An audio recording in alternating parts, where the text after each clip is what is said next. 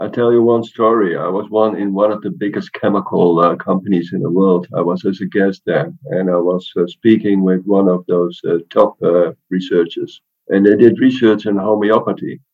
And I was really surprised that he was very open to me. And he said, "We did over the last ten years, we did multiple tests on homeopathy." I said, "Yes, and what was the outcome?" He said, "It works." He said, "But." Mm-hmm but for an economical reason, it is not the best product we can bring on the market. Welcome to Living 4D with Paul Chek. Today's guest is entrepreneur Dolf Zantinga. The topic today is both important and dear to Paul's heart water, health, and our future. Paul has been searching for someone with a deep expertise in water for some time, and through connections from students and colleagues, he found Dolf. Dolf is an entrepreneur with a background in fiber optics, telecommunication, artificial intelligence, and data mining. He has conducted extensive research on photonics, physiology, light, and water. His company created the Analemma Water Wand, a highly effective, affordable, portable tool anyone can use to structure water, making it coherent and optimal for all body mind functions. Dolf is passionate about providing holistic and natural solutions to counter the impact of electromagnetic radiation on our health and consciousness. In today's episode, Paul and Dolf have a deep, meaningful dialogue on many subjects, including artificial intelligence and its pros and cons.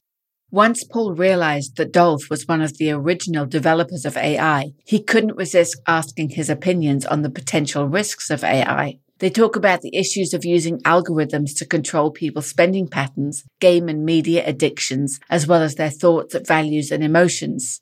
Paul and Dolf also take an honest look at the limitations of biohacking devices and how they ultimately weaken access to innate abilities within all human beings. They also discuss how AI has not only triggered a degeneration of the quality of music, but Dolf shares how AI can use music as yet another means of controlling people. Moving on to the topic of water, Paul and Dolf discuss what water does in nature and in our bodies, where the water on earth comes from, the difference between dead water and living water, the difference between incoherent and coherent water, and what Gerald Pollack's fourth phase of water is.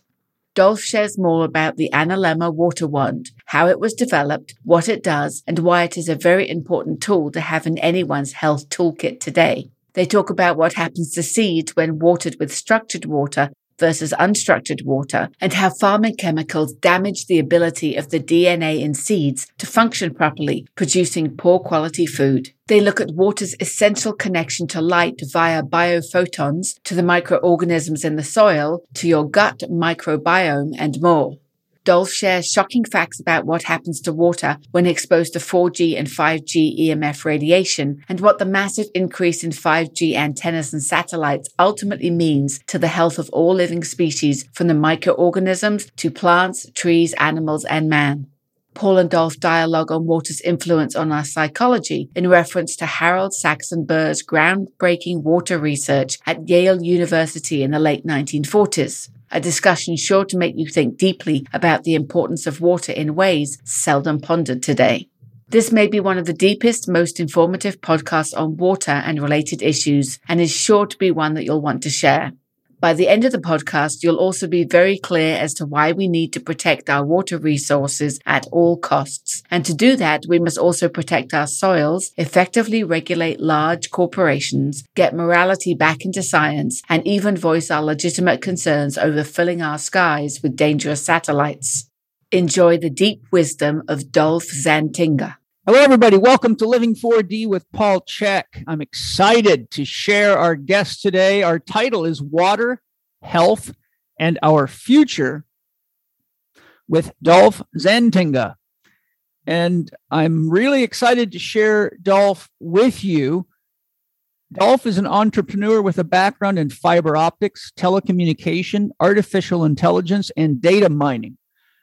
Early in his career, he co founded Syllogic an international IT firm in the domains of AI, machine learning, and database management systems.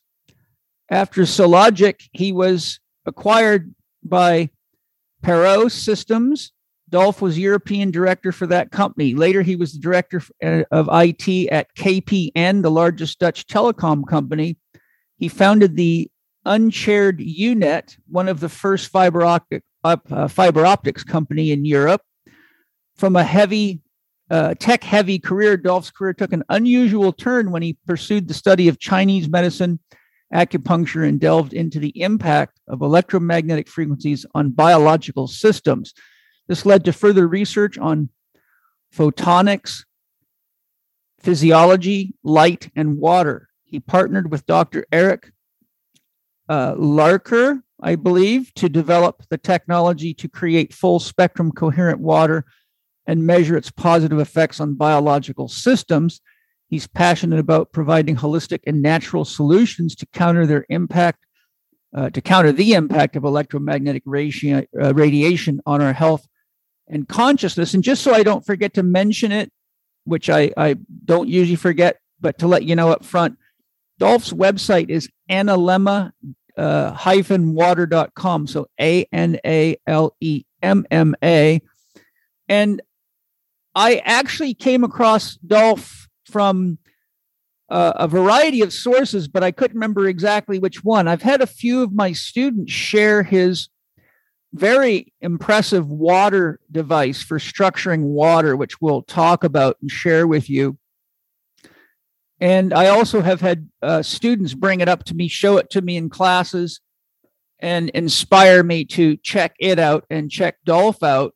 And um, I just checked in with some of my friends, and Dolf, one of my buddies, who's a, he's our family OBGYN, has his own podcast, and uh, is a pretty damn sharp guy, told me he was just at a party where the people there had your uh, Analemma pen, and they were using it, and they did a, a blind taste test, and they used the pen against several different waters, I guess, with six people, and hundred percent of them could tell which one had the Analemma used on it. That is that is very, very interesting. Yeah. So I thought that's pretty cool because, you know, not everybody's sensitive enough to vibration to really feel or taste the change in the structure of the water. Um, I've been working with these things for many years, so I, I can feel it right away. But uh, to have people that aren't initiated into that kind of sensitivity be able to figure it out first try is pretty good. I, I listened to your podcast with Tom Cowan and I really loved it. And uh, you know, I was doing some research just to learn more about you and and you know what I thought would be the most important things to talk about today. And you guys covered a lot of really great stuff. So I've kind of taken some notes and structured our uh, dialogue around that. I'd love it, Dolf, if you can share an overview of your journey from the world of computer tech, AI, and fiber optics into the world of biophoton and water research, and what it is that made you so interested in water. Because I, I really love that story uh, that you shared with Tom Cowan. And it's very unusual for a guy with your background to end up running Fritz Popp's lab. I was like, wow, they, they must really be impressed by Dolf to, to let him run the whole lab. And I thought your story of how you taught these guys to think outside of the box was just beautiful. Well, I, I love to tell you that story. Uh, yes, my career started in the IT. As a matter of fact, I worked uh, for many years also in California. And uh, that is why I love that area. Mm. And uh, we were one of the first developers in the artificial intelligence in the world. That was more than 30 years ago. And uh, but due to computer science, you started to uh, to get more and more involved upon what is data and what does it mean. And that in itself is already one part of the block uh, in this story because data, as, as what we see, is very often very limited. Due to the data mining, we were suddenly involved that data is a much broader sense uh, but due to data mining, I found that there are certain patterns patterns in data that you can hardly uh, find with normal statistics. Uh, on top of that, uh, when I was a very young man, I started to do or and practice already yoga in many areas. So I was quite familiar also with energies because I could could sense some of those energies myself. And uh, when I uh, started to work in the uh, area of telco, I was introducing fiber optics. The beauty of fiber optics is that you work with light and you beam light with the speed of light through these fiber optics. So that was more or less the second step that I worked with uh, with light, different types of light. And then the third thing that uh, took place is that I noticed that uh, on top of the light, you can build in certain frequencies. For instance, if you have a radio, you receive certain waveforms, and the same is with television. So what we did is that we beamed not only light, but we also put data on the light, and that all together uh, was for me one very big step. Then I thought, hey, how is Mother Nature working? Is Mother Nature also working with light? And how does nature work with data? And they do it also with rhythms, but that is something I didn't know at that moment of time. So uh, what I what I did at the very beginning, I uh, I was in a in a very lucky position that I met some of the people of the uh, Professor Popp laboratory, and I spoke with these guys upon energies, and they were really surprised upon how we looked to it. And I said uh, I want to do some tests over there and uh, see if we can find certain frequencies. And normally they do a very uh, they look to a specific area, but in this case, I wanted to look to a much broader area of light. And I did also some tests then with fiber optics, and I showed them that each frequency of the light can also transfer different types of data. And that was also for them a completely different way of thinking. So I introduced new ways of thinking uh, over there as well. And then uh, after the test, uh, I could really see that the, the light in the light forms is data as well. So we found out how do you collect this data of the biophotons and what does it mean? So suddenly data, and that was of course for me one of the base steps, became a very important thing as well to, to see how nature works. And then we looked to light. And then I switched over to multiple light forms as well. And then I could see that with Fritz Popp, his laboratory, I could go very deep and I got a lot of information and I loved it. So that is more or less how it started. And then I got, became so enthusiastic. And uh, Paul, one of the things that really, really made for me a, a step forward to take over the laboratory was I saw a, a, a dish and we put seeds in it, just seeds. And when you look to the seeds with the biophotons, you see some light. But then suddenly, at a certain moment in, in this research, you give it a little bit of water. And then you see an explosion of light. And I thought, what is this? But for me, out of the data, I was looking for the data. I saw Jesus there communicating with each other. So those seeds suddenly com- communicated. And I thought, nobody ever told me on in any biological lesson that seeds can communicate with each other and that they can communicate with, with the soil and the water. And then I moved on and on and on. And then suddenly they said, well, you're a little bit crazy with your partner, uh, but uh, why don't you take over the laboratory? And that is what we did. It's amazing. Then we introduced also other light forms, not only the, the visual light we can see with our seven seven colors, yes, but we introduced also much more light forms in the ultraviolet area and in the near infrared area. And then we combined it again with data and with algorithms, mathematical algorithms. So the whole base of the data and the visualization and the light, that was more or less already the beginning. Yeah. Um, a couple things I wrote down as you were talking there. One, I forgot to mention to you in our correspondences, I was raised in a self realization fellowship family. Are you kidding? Yogananda. Yeah. Well, I'm the chairman. I've been a chairman for more than 30 years in Western Europe. Oh, that's great. Yeah. I, I met most of the swamis in India, and I was there quite often. So I uh, I was initiated by them in in those kriya techniques. Yeah, my mother's been to India for initiations three times. She's been so she joined the Self Realization Fellowship Temple when I was 12, and I spent my summer. I did summer camp uh, the the it, when I was 15 with the monks and learned all sorts of stuff from them and spent time there and got all my questions answered. And so I was excited to. I forgot to share that with you in our email exchanges, but uh, you know, as a kid, I've been I began having very profound mystical experiences, and uh, part of that has led to my deep connection with my soul and the ability to feel subtle energies like the energies of water and so when you were talking about that, I got to crack up when Tom Cowan asked you, "Are you still in communication with those masters?" yes. yes.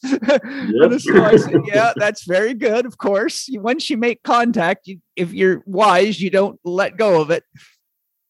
No, you never want to get rid of that. Never. yeah, that had a serious impact upon our research. Oh, that, yeah. Because if you move to subtle energies, and that is what biophotons do, but if you move to subtle energies, you start to understand that our view of the world is so limited. And uh, you don't want to get to this limited world. You want to expand that. Yes. Yeah. And a couple of other things. Um, are you familiar with Cleve Backster's work? Uh, I heard his name, but please don't. Cleve Backster was featured in The Secret Life of Plants by uh, Christopher Tompkins and Peter Bird. Yeah. And uh, he uh, he is uh, he did tons of research, but a lot of his research is really mind blowing. For example, he showed he hooked his he's he's the pioneer of the whole lie detector system, the polygraph test and he taught the you know all the government agencies how to use it but he used it to do research on plants and all sorts of living things. I'm bringing this up because it's very relevant to your explorations of water and how the seeds communicated but he showed for example he could put his lie detector test down inside the drain on the sink where there was bacteria and then as soon as he would move towards it with a kettle of hot water, they would all start freaking out and the lie detector test would just go crazy. And he found that they already knew what he was thinking. He could hook it to plants and just think thoughts like, I'm going to burn you. And if he brought a lighter near it, the plants would all get scared. He hooked his lie detectors to his polygraph to a dozen of eggs and then when he reached to grab one to put it into a pot of boiling water, they all freaked out. And he showed that the eggs were communicating to each other and knew when one was in trouble. Uh, he took yogurt, just standard like yogurt from the store, put one batch of uh, a couple scoops into a test tube, had his research assistant drive about 40 or 50 miles away and then he had his polygraph hooked up to the yogurt in the container that it came from the store in his laboratory. And he said, Now hold a lighter up to the yogurt in the test tube. In the instant that he held that lighter to the test tube, the polygraph test registered a complete stress response in the yogurt in his laboratory 50 miles away. I'm not surprised. I'm really, it is very exciting, by the way, what you just uh, told me, but it is exactly in line with our own research. And uh, if you start to understand how we treat the soil and the plants and the seeds, then you think we do something completely wrong. Yeah. I've got uh, a few books loaded with this kind of research. When we're done with the podcast, I'll share them with you and I'll try to remember to put them in the podcast notes. Please do. Yeah. Um, one of them's by Stone. It's The Secret Life of Secret The Secret Life of the Cell by Stone is the last name. And it's a book full of this kind of research. And it shows beyond a shadow of a doubt, even the bacteria all over this planet are in connection with each other at all times. Yep. yep. Every single bit of it. It's very good research to be aware of. Um, also, while I was listening to your interview, I wondered if are you familiar with Ibrahim Karim and biogeometry? Yeah. Good, because uh, that has a profound effect on water itself. Yeah. Yeah. Yeah. yeah. I found, um, as I mentioned to you in an email, I found when I was charging my water that it changed with every cycle of the moon, and I could True. feel and taste it. And when the moon was full, it, it was just like carbonated water. It would like bubble on your tongue. And when we're at the new moon, it tasted so empty, almost like distilled water, that felt like it would go right through your tongue or your mouth when you would drink it. Literally felt like it was penetrating your body very quickly. But once we put biogeometry in the house, so I'd bring the bottles in from outside, smoothed it out so I couldn't tell the differences in the moon cycle which was very interesting, but it had a very good charge on it. The, because the centering energy of biogeometry takes anything that's high and brings it down, anything that's low that brings it up to create a sort of homeostatic centering effect. I found it was quite profound how it affected the water. So I, I realized that if I wanted to use water with specific moon energies such as new moon water for detoxification or full moon water for like like a, a, a natural replacement for a stimulant like coffee or a tea that i uh, probably need to not put it in the biogeometry because it seemed to center the water so everything was perfectly even. What what you bring up is very profound very important. Uh, i tell you a little bit what we did with uh, moon cycles. Uh, we tested this on um, on plants and we measured the plants with the biophotons for, for multiple weeks and we used different types of water.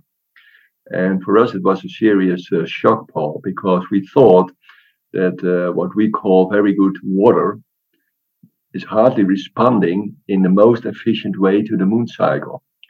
And but what we found out is uh, with the, the device that you just discussed when we put it through the device then suddenly we saw a moon cycle so perfect with the moon.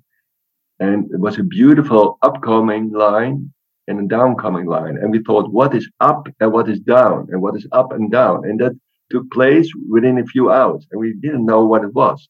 But suddenly, with the data and the data mining, we found out that suddenly, when there is a fantastic moon cycle, you have the low and the high tide coming ah. back so it's creating an electromagnetic fluctuation. Fantastic. It was for us an amazing experience. And in New Moon, what we thought saw is that suddenly there is an explosion of new energy. It is really like as, as if all the energy of the last month is coming through the water again. And you see an explosion and energy difference between four to 20 times into the plant as well. Wow. And that will take hours. And then suddenly it's gone. And then a new curve starts. So there, there is a whole rhythm that we are not aware of and that is related to the moon. Yes. You know, here's, uh, I'll repeat the story that I wrote to you in an email just so people can hear it. You know, my water chargers are built on on the ground on dirt and my new one, as I showed you the pictures of, did you get to see the pictures I sent you? Yeah, I saw. Yeah. I love it. I love it. Yeah. So the new one's got a stone floor, but the water's in glass bottles. You know, five gallon glass bottles. The bottles themselves weigh about ten pounds. It's thick, like almost a centimeter thick of glass. And so I would go out and I would pull a bottle out of the charger and I would taste it and sometimes it tasted just like dirt. Sometimes it tasted like nickel or or like a metallic taste, and so, sometimes it had no taste, but the energy was just like a, like I was saying, so high. It was like wow, it's almost like I was drinking, uh, you know, something that was stimulating me, you know, like a caffeinated beverage or something. It didn't have that kind of caffeine buzz, but it was like, wow, there's a lot of energy. You could feel it just blow your field right open. And so I was meditating on this, and then I just happened to go out the following day and it was late at night and it just happened to be a full moon night. And I said to my soul, what is making water taste like this? Because there's no way these minerals are getting through that glass bottle. And so I thought about it, and my soul turned my head and made me look at the moon. And I went, Oh, it's the moon. And my soul said, Yes. And my soul said, Buy a moon calendar, track the changes in the water every time you pull it out. And so I've been doing that for many, many years now. And what I found out is very interesting. The full moon energies are easiest to track because they're the strongest, but they change each month. So sometimes, even though sometimes the water is almost carbonated, sometimes it's not, it still has high energy. But I notice that the taste changes. So you get these different flavors in the water, and it's not, it's more what I vision is it's more of a spiral pattern not a circle pattern meaning if we just did the the 28 days of the moon cycle as a circle then the water would taste the same every time you were at that cycle but what i found is it must be on a spiral pattern that's being affected because as we're moving through the cosmos in relationship to different constellations and maybe even the constellations of the zodiac it's causing the water to change perpetually that's it, uh, Paul. You're going through the elements. You're going through the elements of the zodiac. Yeah. Uh, and each element is giving a different taste to the water. So what you just described is exactly in, in line with Mother Nature. Yes. And so it, it was very, very um, interesting to me. But one of the things that I share with people when they come visit me and my students and i do courses on how to build these water chargers i've built many of them for people one of my clients had a, a penthouse flat on, in manhattan on top of a huge building and i constructed a water charger for him and i built it uh, at a, a, big place uh, where they sell bedrock and uh, boulder and stones, and they have a wide acres and acres of stones, including exotic crystals and everything. So what I did is I built it there so I could hand select the stones and let my soul guide me. And I took pictures of every step, and then I shipped him the entire crate of like you know almost probably three quarters of a ton of stone. And then he reassembled it step by step on his on his patio uh, on his rooftop uh, patio in downtown Manhattan, and it worked perfectly. But uh, there was a point I was going to make, and it slipped my mind. But I, I was just noticing that these energies were constantly changing. Oh yes, but what what I wanted to share because I really wanted to hear your your response to this.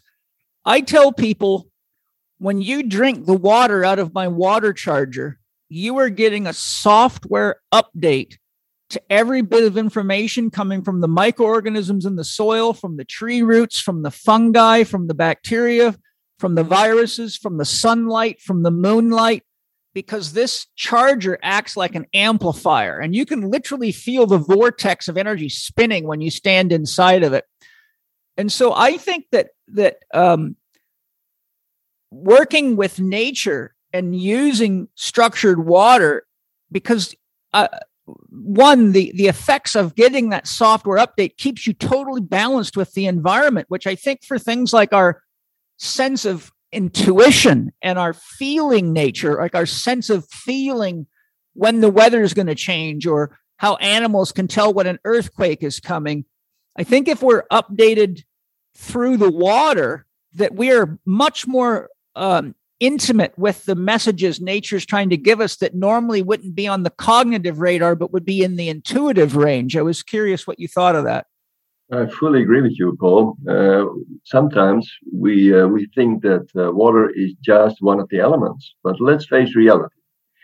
Of all the molecules in your body, 99% of all your molecules are water molecules, and 70% um, of the body weight is the water. Sometimes we forget that most most part of our body is water, and water is an antenna.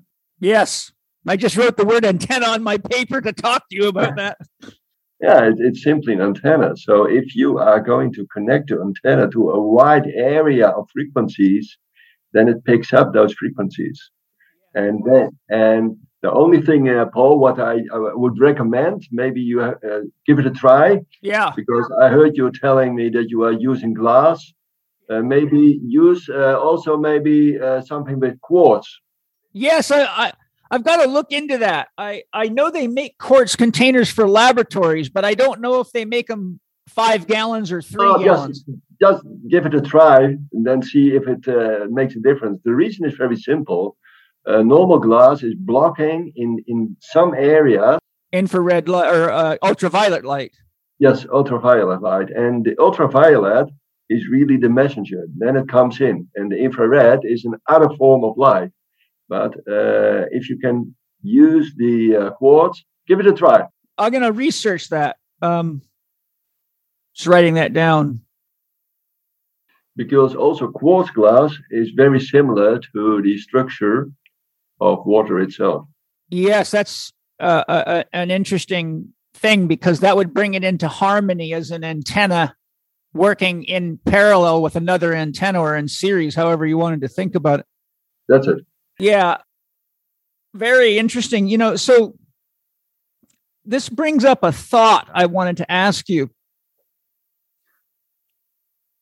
One, the analemma pen is highly structured from all the I read your whole website and have talked to people as I mentioned. And I and uh, of course we're going to talk about this a lot more in the podcast but it's coming to me to ask you this now. What this brings up in me is a the analemma as a highly structured we'll call it a very coherent antenna system. If you structure your water say your whatever you're drinking in your cup or a whole bottle of it wouldn't that essentially tap that person right into the environmental frequencies that we're talking about, like the moon and the sun? Because it's turning the water that they're drinking into an interface? That's true. But there is a but in it. It depends a little bit upon the person.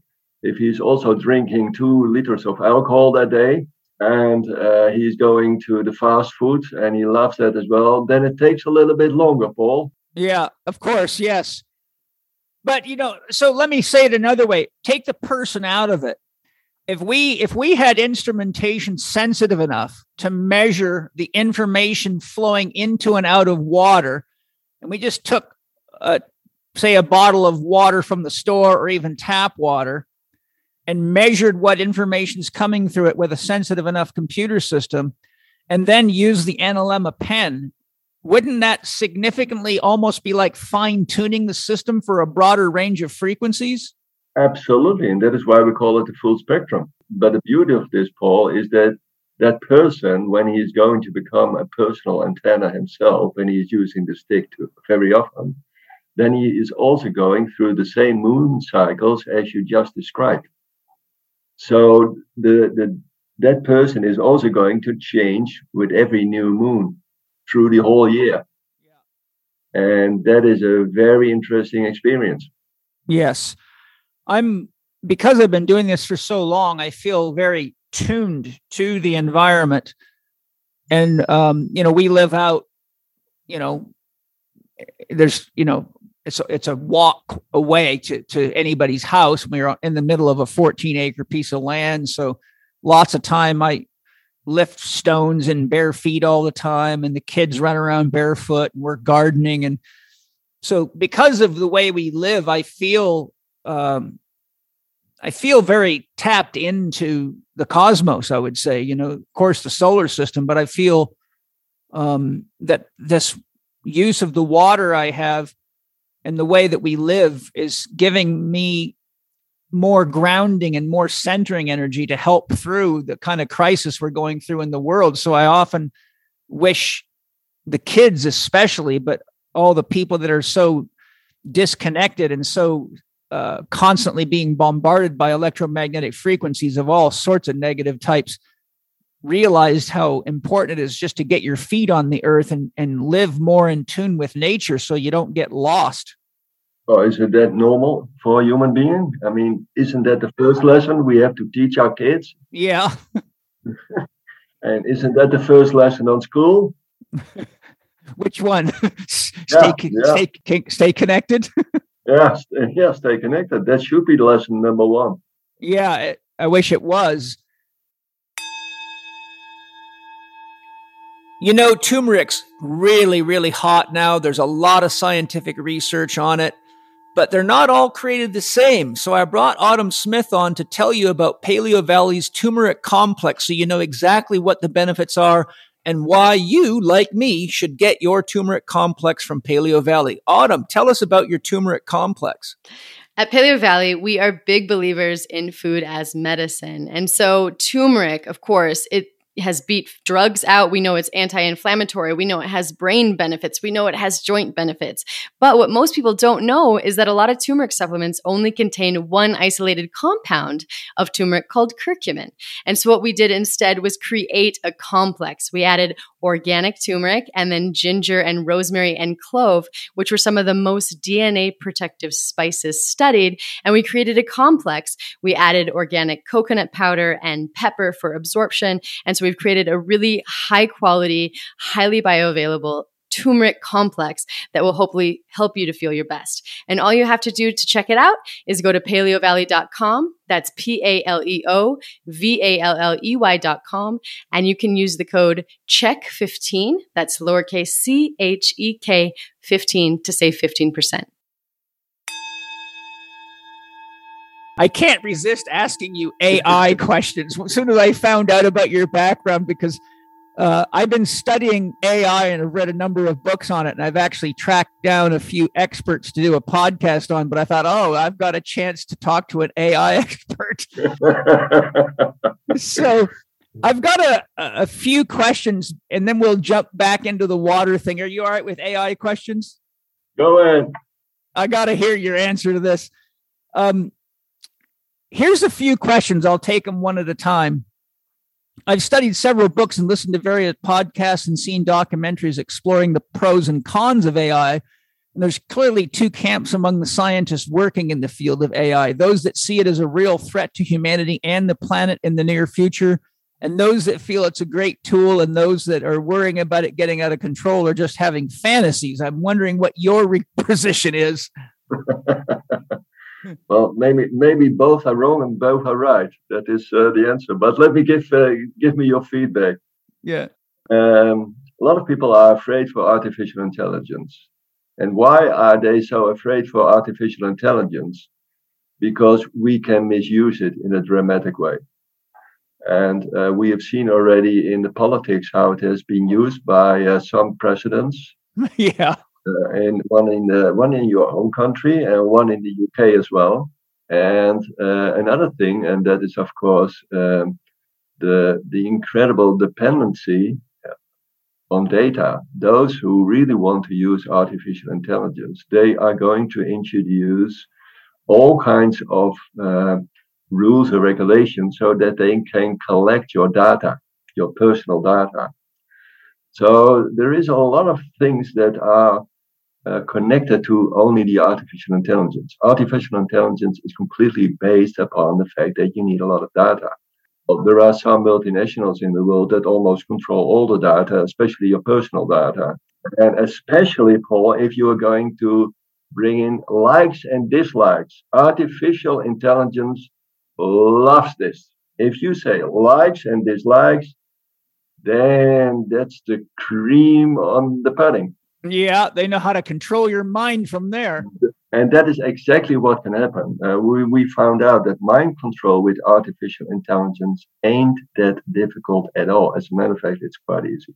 So, in that respect, I understand where the worry is coming from, especially with the current level of politics and, and behavior of human beings.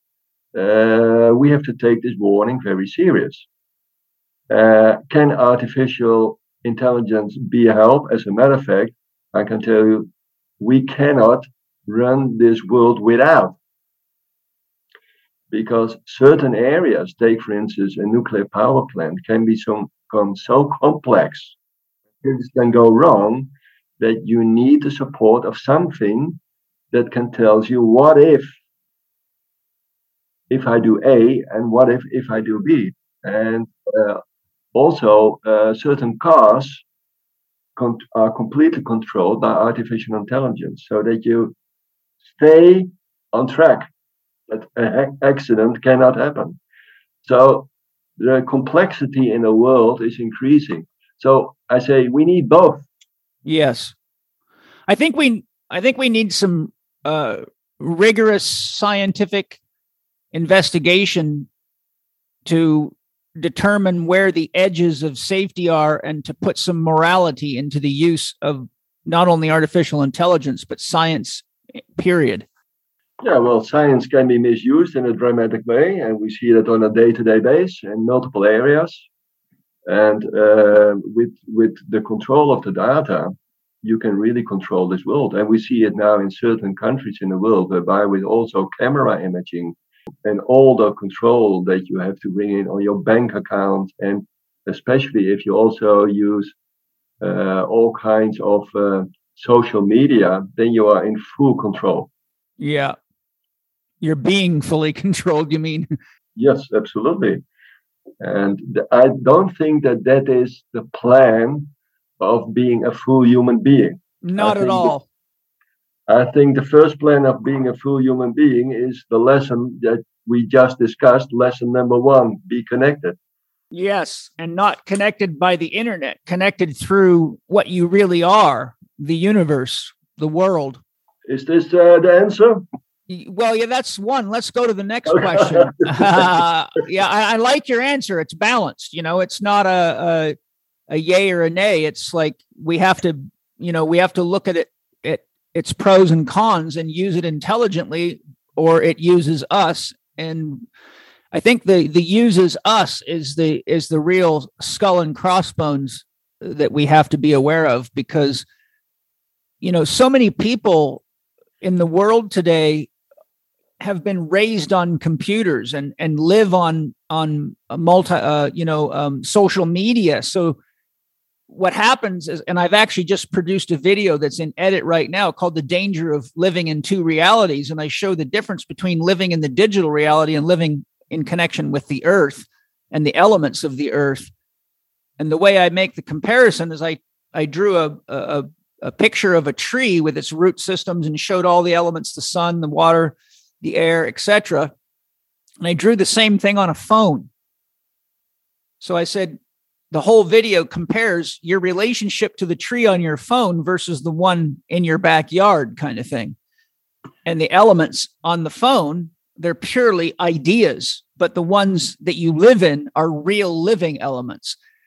And i'm making the point that people can program you to believe things in a digital reality that simply do not interface with the actual reality that we live in in a 3d world and so i'm making that distinction and that and i'm bringing that up to make the point that people that get too far into the digital world don't even realize they're being taken over and that what they're being driven to do which is largely to buy shit ultimately feeds the destruction of the environment that we're in with too much consumerism and too much materialism. And we can't keep doing that because we're on the very you know mother nature's going in needing a CPR right now. so if we keep we keep playing this game, she's going to have a heart attack, and and we're going to be the unlucky victims of our own stupidity. What is your question upon this? Uh, you want me to give a response on this because I fully agree with you. Uh, to be honest, one of the things, and that is the tricky things in the whole digital world at the moment, is that we see a lot of addiction. Yes, and suicide and due to that suicide. And uh, we were at the be- very beginning 20 years ago when the digit, uh, digital world really started to uh, to boom we thought that we would become smarter. Now we are becoming more and more depender, dependent. And uh, in, uh, when i was a young kid you were walking you were walking through uh, in, in in a forest and you were playing on the beach and those things and now they even do it on a PC. You know. Yes. And you had you had a lot of kids around you. You you played with friends. You did football, everything. You played tennis. And nowadays we only see games, and a lot of these games, and that is also for me a big surprise. They're sometimes extremely aggressive. when you get bonus points when you kill somebody and that and especially when you connect that to an addiction and uh, i uh, i met some uh, people in the us who uh, who uh, had to deal with kids who were completely addicted. And they told me that some of those uh, organizations that are making games they use mri scans in, for certain parts in the games and see how can we create that addiction. That's sad well, then we move in what I think into a completely wrong behavior. And that is something I really regret that we move in such an area. Yeah, that's that's mind piracy. And uh, well, that is, I think, just the beginning of it. Yes, it's piracy, and you make them addicted, and then you see that uh, one of the uh, some some of the big firms in social media, yeah, they use this technology as well. Yeah, they absolutely. Up, they they come up with advertisements and with sounds, so that that every time when you hear the sound, people are running to the computer or to the mobile phone, and you see the com- the complete addiction when you go to a restaurant nowadays. When we went to a restaurant, in the past everybody was socializing and now everybody is looking to the mobile phone. Yes. Yeah it's it's uh unhealthy. Um you know from what i've learned from my research uh ai is largely driven by algorithms. And though processing information along uh, with algorithms can be helpful I find it particularly dangerous when being used to prescribe medicines, hormones, supplements, as well as being the most common means by which biohacking devices create information. The diversity among human beings is so vast, it's safe to say that nobody can be re- represented by an algorithm. Among the real problems I see with AI technology in this regard is that people turn to data sets overlooking the human element, which has led to uh, modern medicine divorcing itself from the real issues of what creates illness and disease, such as emotions, challenges of being oneself, the challenges of relationships, environmental stressors, and much more. And so, the the other real problem I have with AI driven technologies, which is very common in the biohacking industry, is that I believe, as Steiner stated a long time ago, that we're trying to create technologies outside of ourselves when the superior technology is already inside of ourselves. So every time someone re- relies on a gadget to tell them what their heart rate is, then they lose awareness of paying attention to their own heart rate, their blood pressure, and all the various things that those there's nothing those devices do that a yogi can't already do. In fact, you know, a, a good example, I'll, I think I might have shared this story, but I'll share it again. I remember when Yogananda first came to the United States, I believe it was in Boston, he was doing a demonstration and he said, Are there any doctors in the audience? And there was a, a number of them. So he brought several of them up on stage and he put one on each radial pulse, one on each posterior tibial pulse, and one on each carotid pulse. And then he said, Tell me what the pulse is. And so they all announced the pulse. It was the same. Then he altered the pulses at each location at the same time and said, Now tell me what your what the pulse is. And they all gave different numbers. And then he was able to rotate the pulses around his body at conscious will and you know skilled yogis have done many many such things but why? Because they're using more advanced technology than anything we're creating with these gadgets. So people like yogananda are showing us what's possible if we just work with the technology that we have. And so i'm real concerned that as more and more people fall into this trap of gadgets that they actually lose touch with their own human abilities. And i think that leads to a future where children will have no knowledge of how to interface with the world if the power goes out or there's some kind of a crisis. They won't know how to find water. They won't know how to plant. They won't know how to what foods to eat. They won't, you know, it, it's it to me it points to a very devastating situation because it diminishes human consciousness and makes them relied uh, reliant upon or addicted to gadgets that are powered by electricity and it stops them from actually learning And a great simple example that you've probably seen or experienced yourself is if you use a digital clock for a while that just gives you numbers like 10 10 you can get to the point where you look at an analog clock and you can't remember how to tell time anymore.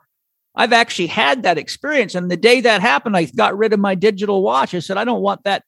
I don't want to lose connection with the actual flow of the rhythm of time by looking at a digital watch so there's a very simple example of how quickly our brain will lose a skill by implanting something that gives us the information too easily. Not only that, we are also implanting nowadays chips already in human beings. And that is something I really, really don't like at all. And I think uh, what you just uh, mentioned about Yogananda is are we going only to the external world or do we also move to the internal world? And I think that is uh, something uh, that answer must be given, I think, within a very short time frame. And I think we will pay a huge price if we only go to the external world. Yeah, exactly, because it's it halts personal spiritual evolution. Absolutely. And it limits down our view upon who we are and what the world is and the galaxy, what it means. Yes. That's devastating. Uh, and it's sad that we don't have enough people in the public that are conscious enough and aware enough of the realities that we're talking about to even think it think about it from that perspective. They just think oh this is going to make my life easier. It's going to do this for me. It's going to tell me that. When in reality uh, how long does a machine have to tie your shoe before you don't know how to tie your own shoe anymore? You know and and that's a problem my next question is about the death of music many skilled musicians and sound healers including the famous bass player Victor Wooten, as highlighted in his recent book, The Spirit of Music, have been very concerned about the use of algorithms and AI computer technology in the production of music. They all essentially say that this technology is killing the spirit, the meaning, and the feeling messages and the experience that music should offer us, and is a dangerous form of censorship oriented only toward mass production, sales, and is being used as a tool like propaganda to cultivate a specific sort of mindset among the listeners. I'm curious what your thoughts are in that regard. Okay, well, it's a very important question. Um, what you do see with music, everybody respond almost in a very short time frame to music, and it can bring an emotion, let's say, in a few few seconds already. And what you do see is that um, depending upon your own frequency, you have a certain music. When you're young, you you are more moving towards hard rock, yeah. and when you get older, you want to have different types of music. You know, it's like taste of food. You also want to increase your food as well. Yeah. And what you do see is that if people are getting addicted again to certain rhythms, then they only yeah, are limited to a limited number of frequencies. Yes. So in that respect, he's absolutely right. Not only that, due to the fact that music is a very direct frequency, it can have a huge effect direct on your emotion as well. Yes. You can bring in music that create aggression in a very short time frame. Mantras are based upon this. Yes. That you that you create a rhythm and a frequency in specific areas. And that is why music should be free. Never, never use it with artificial intelligence. Right. Very, very important. Now, it brings up a thought. I wrote a note while you were sharing there. If we think of the importance of variety in diet and variety of emotional experiences, variety of color exposure, um, for example, the Bates method for better eyesight. Are you familiar with Dr. Bates's uh, method for better eyesight? Oh, please don't. Uh, it, has it, been around since probably the 40s. He was a pioneering eye doctor, but he gave eye exercises and it helped many, many people get rid of their need for glasses and contact lenses. But one of the things he shows is that people living in cities are too limited in the color spectrum. So, as part of the healing exercises is eye gazing, and that's just looking out over the horizon, like I'm looking out at the mountains right now and I can see my tree with all the fall leaves and the many colors, but he's showing how we need to have a healthy visual system and mental function. We need a variety of colors. And what is color? It's frequency.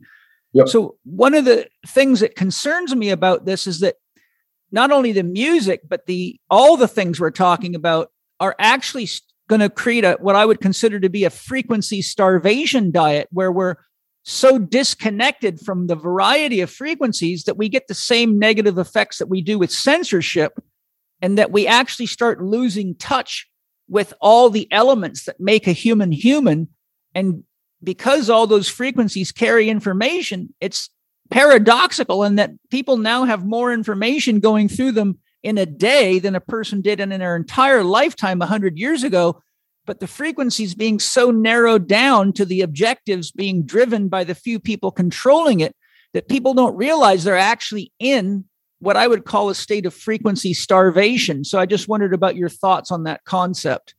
Um, what you're talking about, Paul, is that um, each part of our senses is connected to specific frequencies. And taste is also one of them and sound is one of them and also your your your eyes are part of that as well and also your, your skin as well and your, and your organs even your organs oh, and Absolutely. glands. And uh, what we are doing now is that we are industrializing all those frequencies to products or certain um, material uh, products that, that you need at home. And then uh, we create immediately a limited number of frequencies around it. And our education system supports that as well. Yes, that's terrible. And uh, I think beside lesson number one, and we both agreed upon that one, be connected. I think lesson number two is that stay in nature. Yes, and and I think that it, it can it, it, doesn't have to be like a lot of people that live in cities could be listening to this and going well how the hell do i get connected to nature? I live in downtown new york or los angeles or chicago etc or stockholm for that matter. But i find that just having plants and and paying attention to them talking to them and i ask my plants. I don't just water them at random. I i I wet my fingers and I touch the leaves, or I, because I'm sensitive enough, I don't need to touch them. I just say, Would you like some water? And they always tell me when they want water. Are you getting enough light? You know, so by developing a relationship, even with a plant and treating it as a living being, you can bring a little bit of nature into your home. And a great example I give people is have you ever moved into a house and when you got in, you could feel that it was just empty? But once you put your plants and trees in there, the place felt alive. But when you take your plants and trees out, it feels just like a shell of material. And everybody I know says, Yes, I feel that right away. So, you know, going to a local park, having plants, having pets, they all bring us into contact with other life forms which have different frequency spectrums that they express themselves in. And of course, they're different colors. And so, I think that there's a lot of simple things that we can do to bring nature, even adding clay to water just to get some earth element for people in cities. I use clay for detoxification, but you can take some Montmorillonite bentonite clay, stir it into water, and bring some real earth element into you. And I think for a lot of people in the city, that could be a very grounding uh, effect. Absolutely. And on top of that, I would like to add something, Paul, to this. Also, the way we set up architecture. Yes, absolutely. And uh, the way we build our houses nowadays, instead of using wood and normal natural products, we are going to move to artificial products. They don't have those vibrations. No. So uh, this definitely plays a role.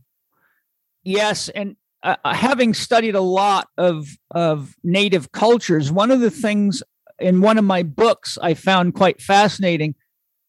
I can't remember which Indian chief it was. It was an interview with one of the well-known Indian chiefs, but he talked about what happened when they took them and forced them into reservations. And he said, We always live in round teepees because the energy moves through them naturally.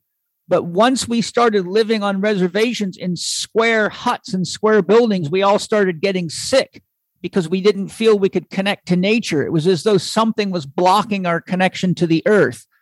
So I think, and this is where Ibrahim Karim's work in biogeometry is so powerful. I think just going from a circular teepee that's cone shaped into a square box, it, when you get people that are really tuned into the earth, they're sensitive enough to feel that that was a threat to their health. So I think you're right. We've got to really start realizing that shape is an antenna. And if we don't pay attention to the materials and the shape of the structure, we can end up bringing ourselves into a bath of frequencies that are incoherent with our, our biology and our psychology. Yep, absolutely true. I mean, uh, in Mother Nature, we see all kinds of antennas. Plants have that the form of a plant, the form of a leaf, and also the way fruits and vegetables, how they look like. They're all kinds of antennas. And each antenna can collect a specific frequency, and that is what you eat as well. And we also limit down our quality of the food in a dramatic way, by the way. It's terrible. And then we also limit down the type of food. Yep. And the quality of the food. And the and the and the the master antenna of all, of course, is the DNA itself. Yep. And also the food responds exactly in the same way as uh, as what you just described. Also food, and uh, when you just described how plants respond miles away, food is doing exactly the same.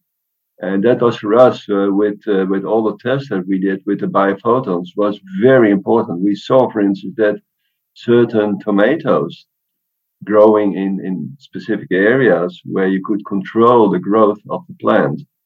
Uh, when you put them in soil that was uh, intoxicated with certain products and was under the control, and even the part of the DNA of the plant was in control, was manipulated then we could see that the light form was limited and was very low. And uh, when you gave the plant a completely open soil structure with different types of water, especially what we call coherent water, then and suddenly we saw an explosion of energy. And not only that, it was as if new creativity creativity was formed. The plant, the plant uh, took over control again. Beautiful. And that's the beauty. Now, feel free to answer in any way you want to this next question. Um, if you take everything we've just discussed and you throw this question, what happens when you get an mRNA vaccine that is now weaving itself into your own DNA and you have a synthetic generated vaccine? A, you are no longer human, and B, you cannot receive the same frequencies, and C, those frequencies are custom designed from my observation and research to interface with 5G systems. What's your thoughts in that regard? It's an, uh, a very actual question, I think, Paul. uh, let me say this. Um, a lot of the doctors in the world think that this is the the new great fantastic uh, dream that they had that they can cure any disease with this new type of technology. Uh, what we saw in our laboratory is that if you focus yourself only on one or two parts of a frequency, then you forget that you don't have an orchestra. Right and it takes an orchestra to create life and you won't have the full, mu- full music because your body is based upon that. And uh, certain rhythms even cannot be played on a specific if only a specific device. Sometimes you need another part in the orchestra to come up with that frequency. Exactly. A bass drummer can never keep up with a piano player. That's it. That's it. And uh, I, I don't understand the incredible excitement of this. Well, it's part of the hypnosis. And uh, that is the way we think nowadays. And I think the whole research, and especially the scientific world, is uh, based upon that they get rewards and, and, and all kinds of bonuses if they move in a certain thinking form.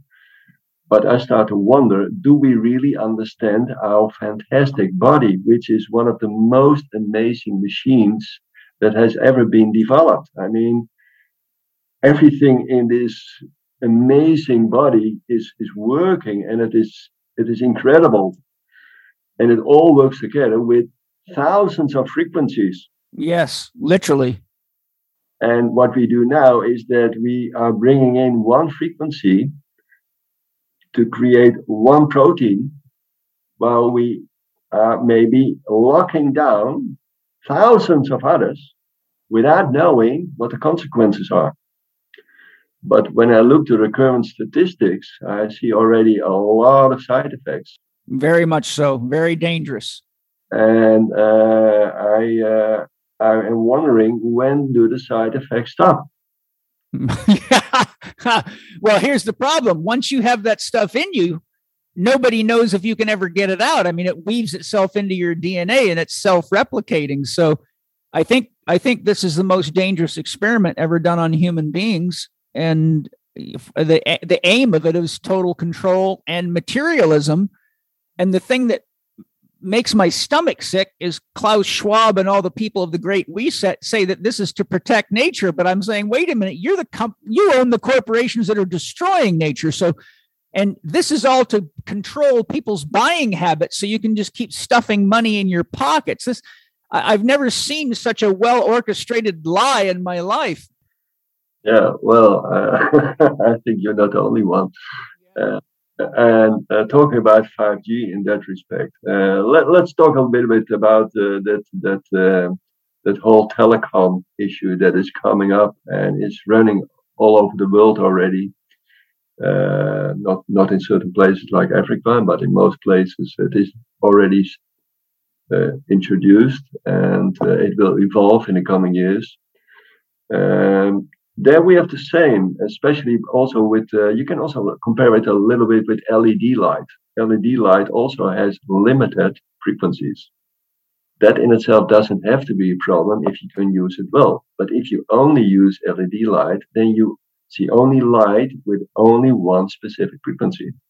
And what we are going to do now is that a lot of people forget that uh, 5G, they, they simply uh, from a legal standpoint of view, they say, yeah, well, when I put my mobile phone on my ear, then my head is not getting warmer than two or three degrees.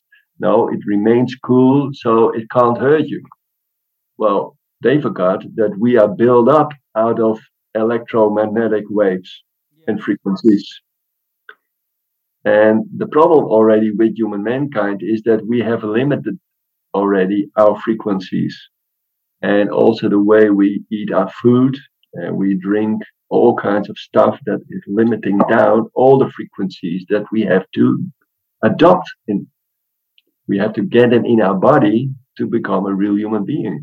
So if we are going to increase all kinds of limited frequencies and we're going to increase um, RNA based products that only create one specific protein without looking to the rest of the body, then we are more or less um, thinking in terms of how uh, the scientific world wants us to think.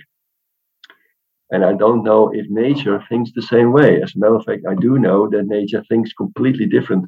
Nature wants us to think in all kinds of creative forms also with human beings. We need black people, yellow people, red people, white people, everything. All those forms are part of creation.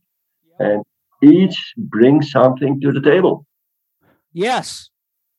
I tell people, what would it be like if you couldn't have access to Cuban music, to Mexican music, to to African music? I mean, all the great musicians of the world travel around the world learning how to play these other musics so that they enhance their creative abilities, like studying from different artists with different skills. What would it be like if there was no food except steak and potatoes? We'll call that the classic American meal versus Mexican food, Chinese food, et cetera, et cetera. I mean, the whole thing would just be boring as hell. And we would either die from boredom or get creative and say, we got to go somewhere else and find something different. Well, it's very simple. You know, we we we did, we have seen several tests that we did also with fast food. If people are eating fast food for more than two weeks, the same food, then you see that the whole microbiome into their intestine is already disturbed. Oh, absolutely. Hi, everybody. I've looked into magnesium supplements in my many years as a therapist and found, unfortunately, most of them are junk until the day Wade Lightheart handed me his magnesium breakthrough from Bioptimizers, which is a very, very specialized product that they did a lot of research on. Wade, I'd love it if you could tell us a little bit about what makes magnesium breakthrough so unique and so potent. Well, number one is that we realized that different types of magnesium are absorbed by different parts of the body. So we tested virtually every magnesium product there was on the market, and it came down to seven different ones that produced the best aspects or best effects over the broadest amount of people. We combined them without any weird excipients or, you know, some of the chemical agents that other companies use. We don't use any of that stuff. And we combined it with humic and fulvic acid as well as B6 to make sure that it's absorbed and utilized by the body. That's excellent. I really love it because one of the things I love about all your products is I can actually turn people onto them. They buy them, and I've never had a single person say to me, those products don't work. Everybody that I know has continued to buy Bioptimizer's products to enhance their life. Where can people get it and what's their discount? Just go to www.magbreakthrough.com slash living4D and put in your coupon code Paul10 and you get a 10% discount. And of course, everything has a 100% money back guarantee. You can't get better than that. Enjoy. You mentioned when we started this little conversation right here that some doctors are thinking that this is what's going to happen and they think it's really good. And so that triggered a memory of a comment David Bohm and Carl Jung both made, probably not even realizing they'd said it. Each of them said it, but they almost said exactly the same thing. And I don't know if you've heard it before, but it's very relevant. Bohm said, Real thinking is hard work. That's why most people just rearrange their prejudices and call it thinking. Yeah. Well, and we're getting a lot of scientific prejudices by people who are very disconnected from nature and from life. And there's another saying it's very hard to change someone's belief system when their paycheck depends on it. And we are we're we are on the edge of destroying each other and the planet in the name of money. I agree. It's it's it's two things. It's scary as hell, but it's also very invigorating and inspiring because now the system you know, Ervin Laszlo says the best time to change a system is when it's in a state of chaos because it's easy to change. So we're going into a state of chaos where we really have an opportunity to recreate these systems with safer technologies that interface with nature and ultimately allow us to use the science and the technology and the genius that we've put into all these destructive technologies in positive ways instead of spending money, for example, on advanced spy technologies that control us. Why don't we spend that on advanced systems to monitor the atmosphere and monitor the microorganisms in the soil and the pollution in the ocean and monitor large corporations, how much they're polluting, so that we can essentially do to the systems and technologies that we need to regulate for safety what they're trying to do to us for their own benefits. It seems like we have all the technology. We just got to use it in ways that are life affirmative instead of affirmative for a handful of billionaires. Yeah, well, it depends upon how do we look to the economy. Right. Yes, we have to really carefully consider what money is and what value is. I'll tell you one story. I was one in one of the biggest chemical uh, companies in the world. I was as a guest there, and I was uh, speaking with one of those uh, top uh, researchers, and they did research in homeopathy. And I was really surprised that he was very open to me. And he said, "We did over the last ten years, we did multiple tests on homeopathy. I said, Yes. And what was the outcome? He said, It works. He said, But. Mm-hmm. But for an economical reason, it is not the best product we can bring on the market. Of course. And that is uh, with all those things, that's part of the ballgame. Do we stick to an uh, economy that is going to destroy us and this entire planet? Or do we switch and do we get really smart and go back and uh, learn our lessons? But the fact is, we have to learn our lessons very fast. We do. Yes, we do. Um, I believe the founder of of one of the pioneering researchers on homeopathy was a guy named Jacques Benveniste. Are you familiar with? Yeah, the French, the Frenchman. Yeah. Yes, they tried to ruin him for his research. Oh yeah, as a matter of fact, uh, they they they were quite successful in that. Yes, but you know the the part because I read a book about all that, and and and also a couple of documentaries that I found over the years but one of the things that cracked me up is I actually saw an interview with him and he was, you know, quite emotional and pissed off about this. And he said the the scientific community kept saying that my research did not work. I did this research thousands of times in my library. He said, I got so pissed off, I hired a company to build a robot to run these experiments and ran them thousands of times perfectly under robotic control, and they still denied my research. But it's still the case all over the world.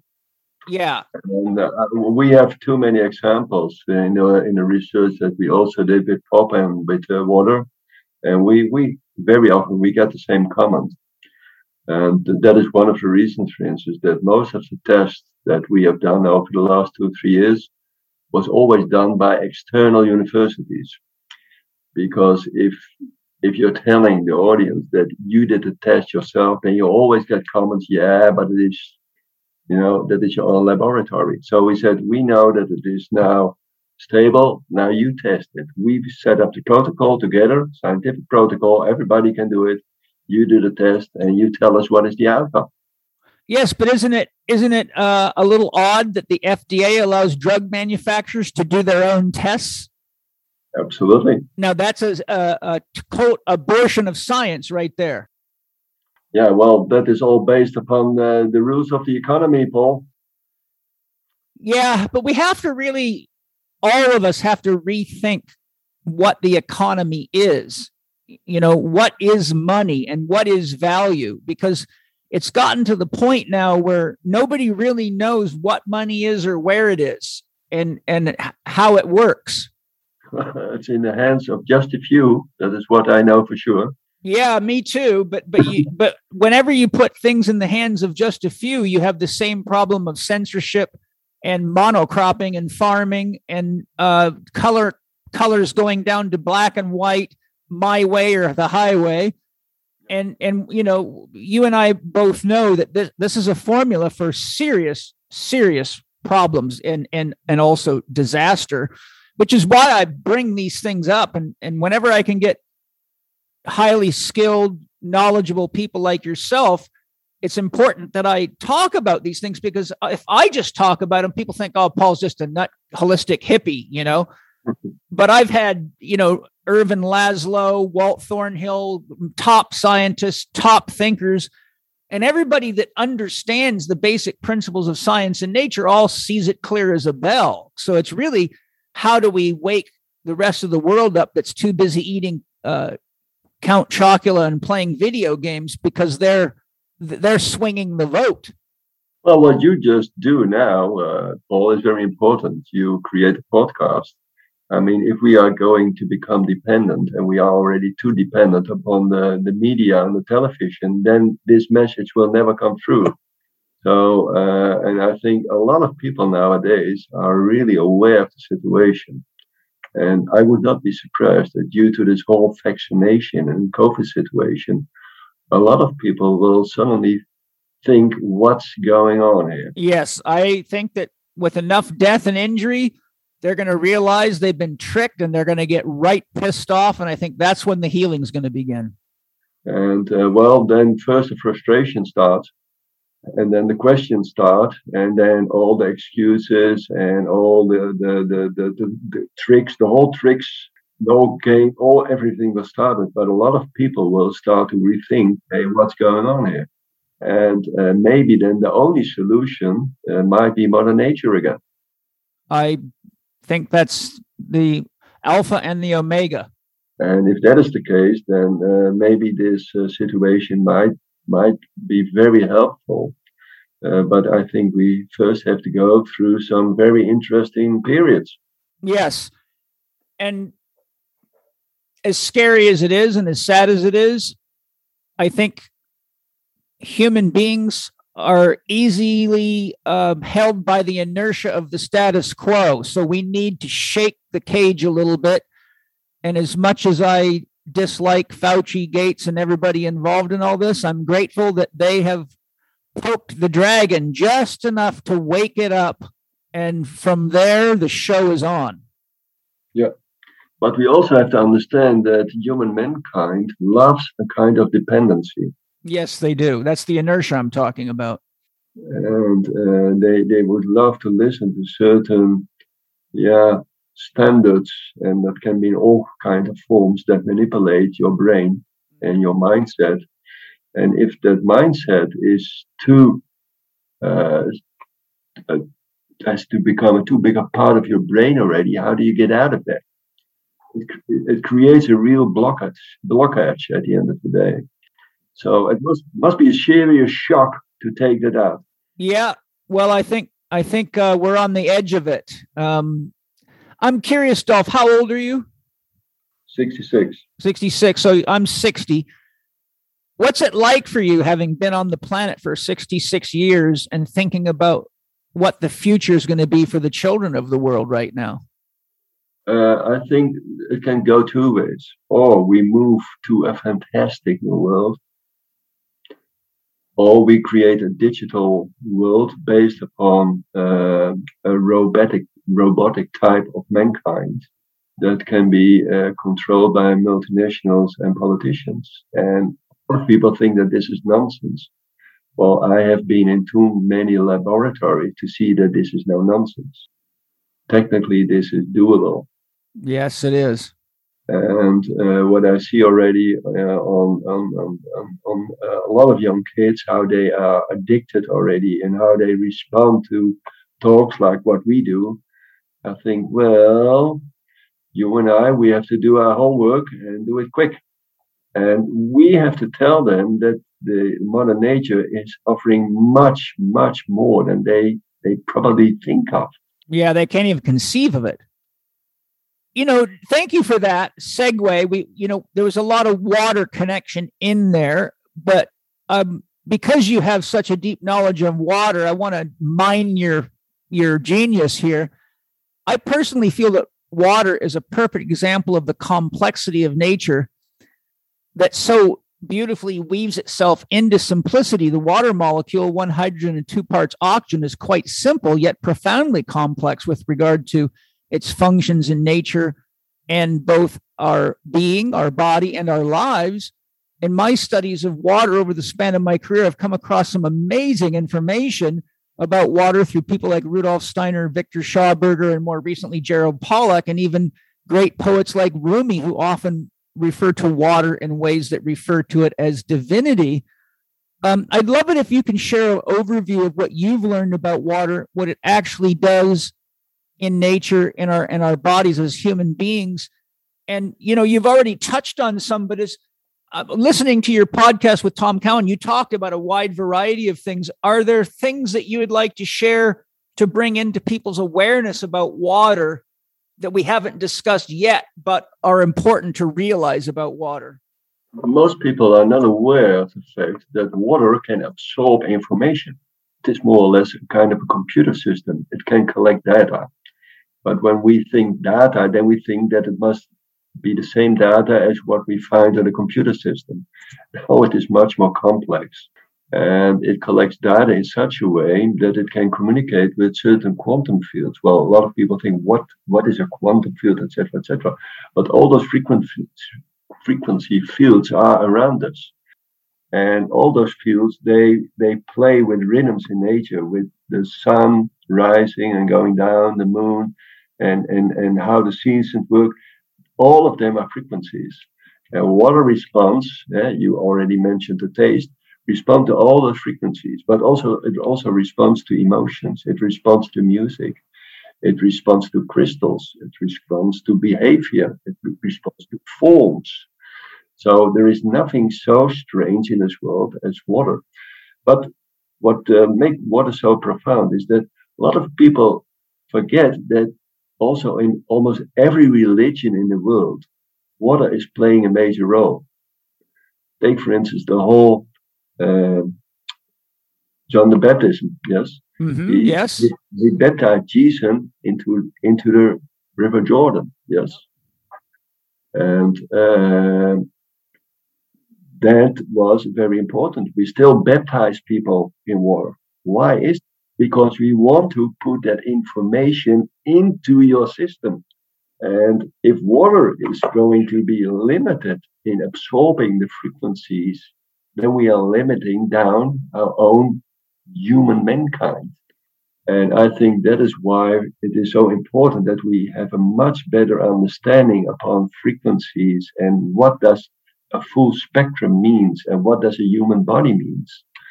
And uh, for us, uh, I give you one other example. I was, for instance, two years ago, I was invited by uh, Swami in, uh, in India uh, with some ministers there to, to join the Kumbh Mela. Kumbh Mela is one of the biggest festivals in the world, yeah. where about 100 million people come together. And they, uh, they are going to in the river Ganga in India on a specific date and a specific time. And um, they do it for a reason. And again, you see that water is responding to the cycles of the sun and the moon and the other planets and when you look to the water, it has an incredible impact.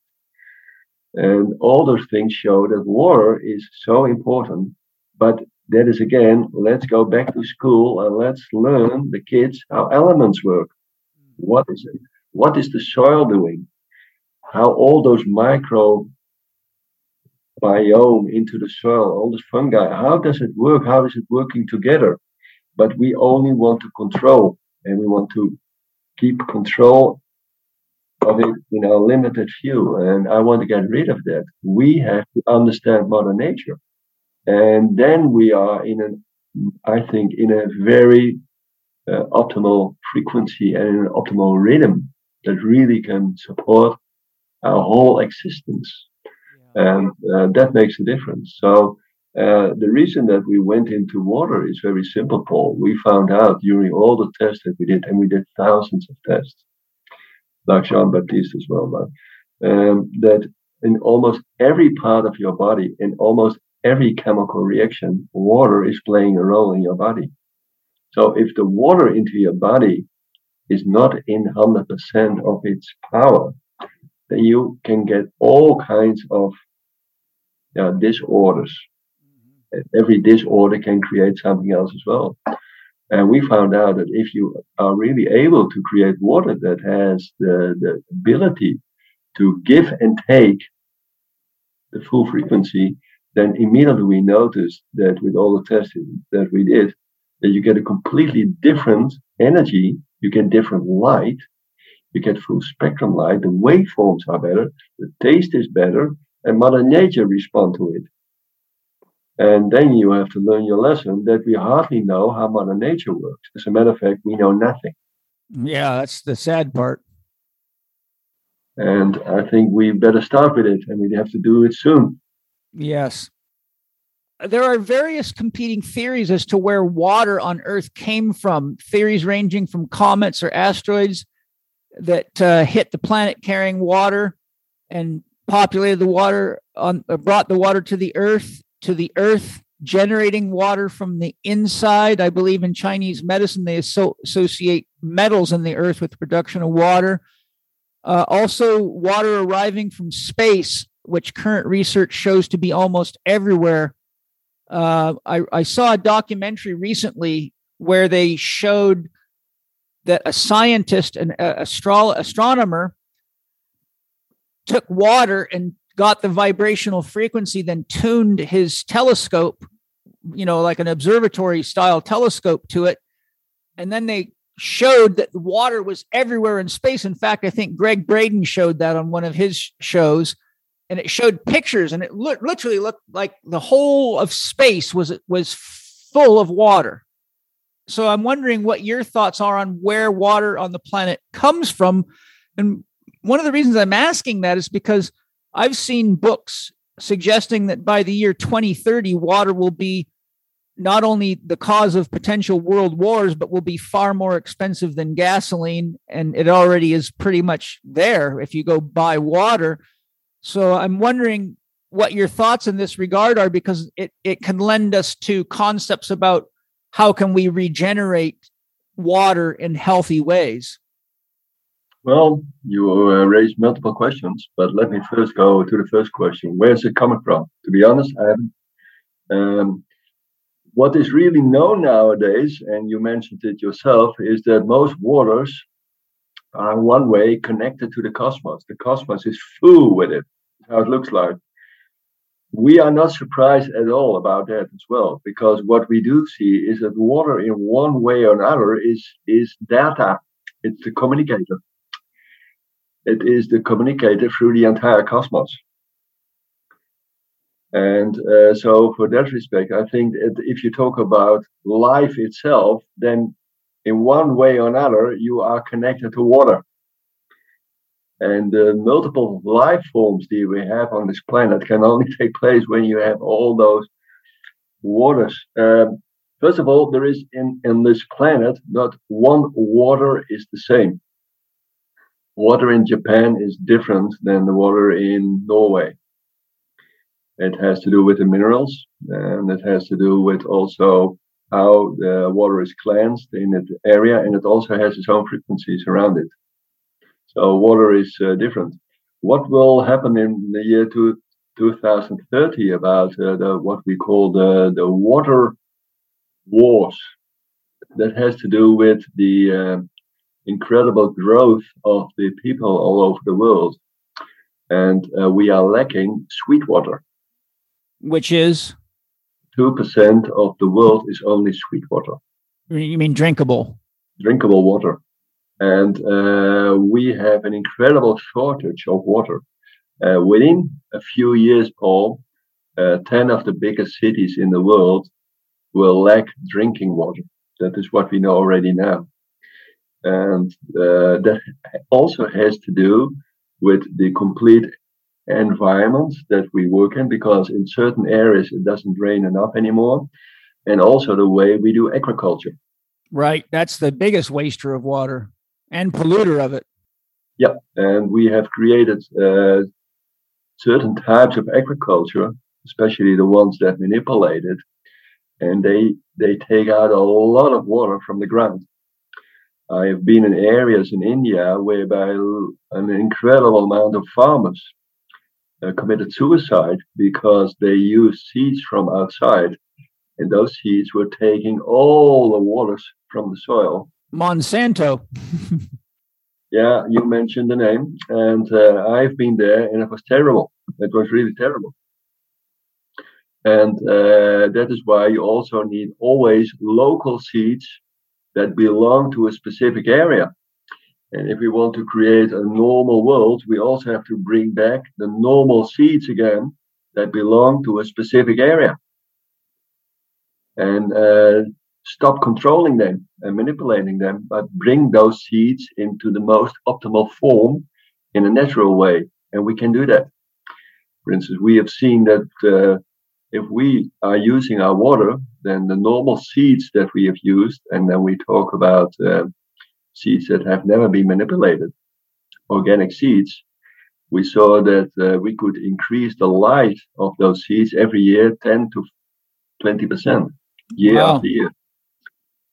And I think uh, we have to go in that area. Yes, I think too, from my research, in farming, which has been extensive, and I was raised on a farm, and my father is the for many years the president of the farming association where I grew up. Um, research into commercial farms shows that the percentage of humus in the soil is between uh, 0.01 and 1%, but in a normal envir- farming environment, it should be 6% of the soil.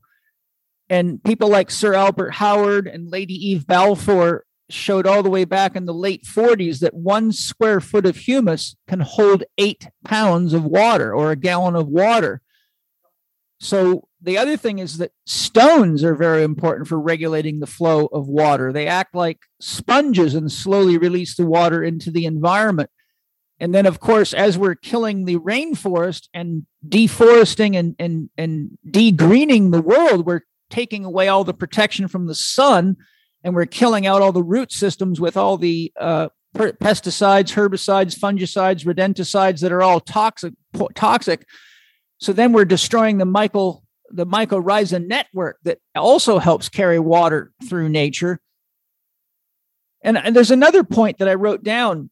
Are you familiar with Dr. Stephen Greer, the expert on uh, alien technologies and UFOs and things like that? Not, I've never met him. No, never his work is amazing. His uh, series, he's got a series of documentaries that have been watched by billions of people called Close Encounters of the First Kind. And the next one. Oh, I've seen, I've seen that one. I've seen yeah, that one. Yeah. So his latest is Close Encounters with the Fifth Kind. It's very, very good. And he's probably the most knowledgeable man in the world and who has had the most contact with alien intelligences in the world. I'm bringing this up because in one of the the uh, documentaries or shows. I think it was his series on Gaia called Disclosure with Dr. Stephen Greer. He mentions specifically uh, having direct communication with alien intelligences that came to this earth and said they came specifically to investigate our water because the water on planet earth is unlike the water anywhere else that they know of so they're coming to take samples of our water and, and, and study it which is i thought quite profound uh, well, I cannot judge that. That is for me difficult to give an opinion on it. But I can tell you one thing about our, the water in the world. Uh, it really makes sense to to look through different types of water. I know, for instance, that uh, if water is stored stored for a long period of time into clay, then it has a completely different effect than other types of water. So uh, the the minerals that we have on this planet play a major role in the quality of our water as well. And we are in a very strange position on this planet because we have so many minerals. Uh, it is almost amazing how this uh, planet is organized. I mean, we have almost everything that you wish to to to make it happen over here, and all those elements they have an effect upon the quality of our water. So uh, the effect, the, the, the reality is that our planet in itself is already amazing due to the fact that we have all those mineral structures and all those environmental issues here. Uh, so that I am not surprised that people are really looking to the quality of our water. Did you know that Cymbiotika means harmony? And you're really likely to enjoy my podcast with Shervin Jaffaria, the founder of Cymbiotika. Cymbiotika is an amazing company that makes excellent products to aid healing, enhance longevity, and improve performance at all levels of your being, from your spiritual practices to your athletic endeavors. I highly recommend you go to cymbiotika.com and check out their top notch organically sourced products that include excellent tasting supplements like their Synergy Vitamin B12, which elevates energy naturally, to their Shilajit minerals, which help you better regulate your hormonal system. Their biocharge activated coconut charcoal is an excellent detox support and removes toxins and poisons from the body quickly and non invasively. Their organic longevity formula is one of my friends and students' favorites. They rave about it. I really enjoy their Regenesis liposomal glutathione for its amazing antioxidant powers, which is really helpful for anyone that enjoys vaporizing tobacco and herbs like I do. They also have great immune support products, water filtration options for drinking and showering, and some cool clothing and more. When you go to cymbiotika.com and use your Living4D discount code, which is capital C, capital H, capital E, capital K 15 on checkout, you get 15% off anything they sell and you won't be disappointed. Enjoy Cymbiotika. Are you familiar with diamagnetic versus paramagnetic energies? No. Okay, well, uh, the guy that was the real researcher on this was a scientist named Dr. Philip Callahan. He's got a book called Paramagnetism. I think you'd find it fascinating. But what he did was he traveled the world to all the famous healing sites and places where there was known to be like the Nile, uh, where they where they were in biblical days, and all the reports of lush uh, farming and vegetation. And he measured the amount of paramagnetic energy. So, paramagnetic energy has an affinity to the south pole of a magnet, but water and typical body tissue and most material substances are diamagnetic, so they're oriented toward the south pole of a magnet.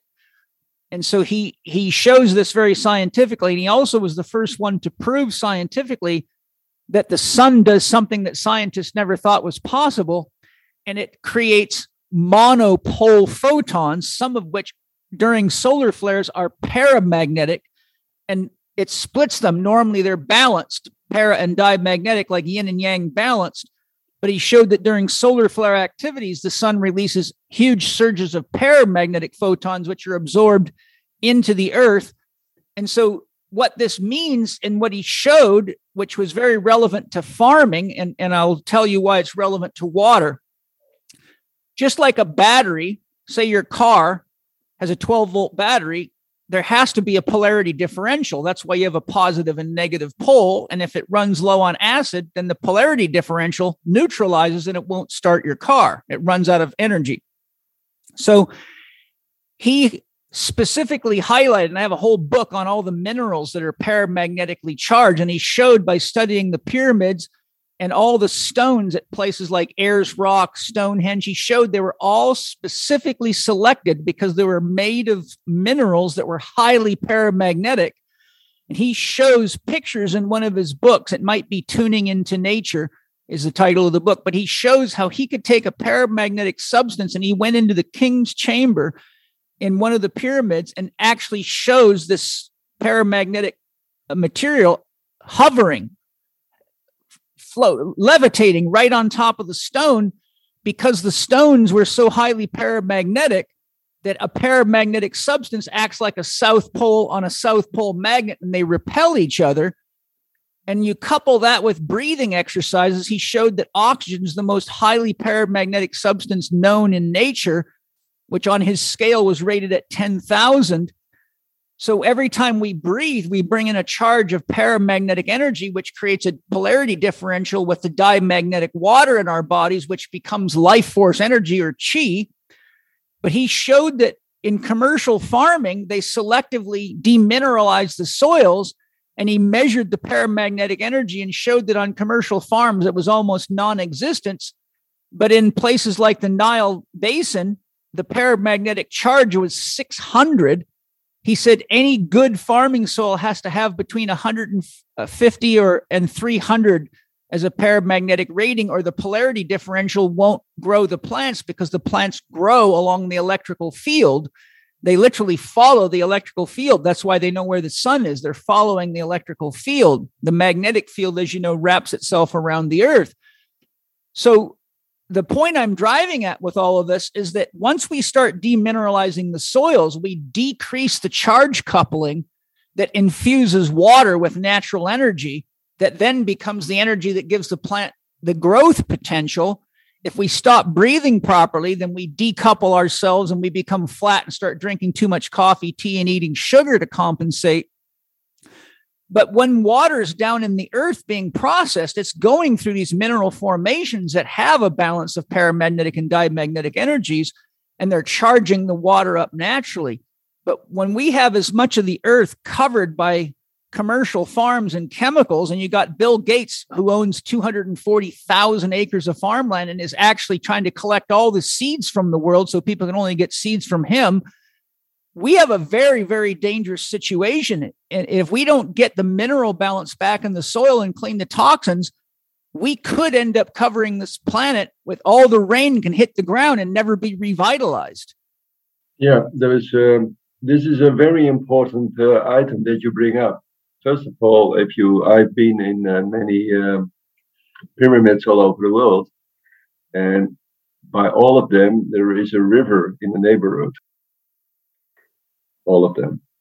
And uh, if you measure the water in that area, then the water is absolutely different. So um, there is a certain uh, energy in that water that has um, a different level than most other waters in the world. That's for sure. Uh, by the way, you also have some rivers in the world that have the same. Water coming from the Himalayas has a different meaning. It has a different power as well. What is happening now as well is that you talk about the plus and the minus and uh, what effect it has, because you need the plus and the minus if you want to create energy. Uh, one of the things that we have found out is that if you are working also with things like 5G, uh, first of all, you have to understand that uh, any electromagnetic field is absorbed by water. And that has an effect upon also what you called the paramagnetic field into the water itself. And not only that, what we have seen in our laboratory is that water is looking to the communication, but when you have, have had contact with 5G, then a part of the communication is completely gone. And it can hardly restore itself. So the whole communication with water, with the environment, and what I told you uh, a few minutes ago is that water plays a role in every biological system into your body. If the communication is gone, then well, you can predict yourself what is going to happen. Chaos. So, absolutely, and that is what we call it. We call that chaos. And that's the difference. Are we going towards a world in our water that what we call coherent, that it can communicate, or are we going to create chaos? And uh, the more 5G, especially when we are going to uh, bring 40,000 satellites next year into the air, uh, I can tell you one thing. If we are going to beam that energy through the clouds and to the rivers and to the lakes, we're going to pay a price. Well, we already are. You know, I, I mentioned up further in our, our outline are you familiar with The Invisible Rainbow by Arthur Firstenberg? No. Oh my God, Dolf, that book's going to blow your mind. I'll write it down immediately. Yeah, The Invisible Rainbow by Arthur Firsten, F I R S T E N B E R G. That's the most comprehensive document probably in the world on the research of what happens to the environment to nature as a whole and to human beings when you expose them to electrical devices and it goes all the way back to the very beginning with marconi the telegraph wires. I won't summarize the whole book now but it is mind-blowing and he shows very clearly that radar systems and radio systems and television systems all are causing serious problems in nature killing trees killing the fungal network. Um, it causes huge amounts of disease. And he shows something rather shocking. He shows that every time there has been a breakout of influenza on this planet, it happened directly after they built a new super powered radar or radio system and up the, the um, amplification power.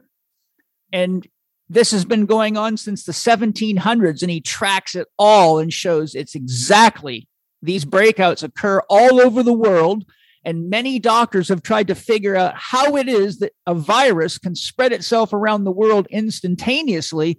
And the only linking connection is radio waves, microwaves, radar, all these systems because they communicate non-locally. So they're they're not in one place at one time. They're everywhere. And just to give you an example, all the way back in the beginning of the telegraph era when I think he said the the line the power of the current running through the lines it was DC power I think it was like 80 volts it wasn't a lot. It was a small, it might have been 30 volts, somewhere between 30 and 80 volts.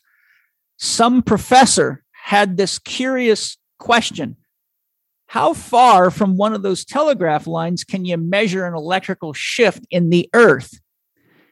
He found you could get 200 miles away and the telegraph operator could hit the key and he could put his electrodes in the soil of the earth and pick up the exact shift in the frequencies through the earth.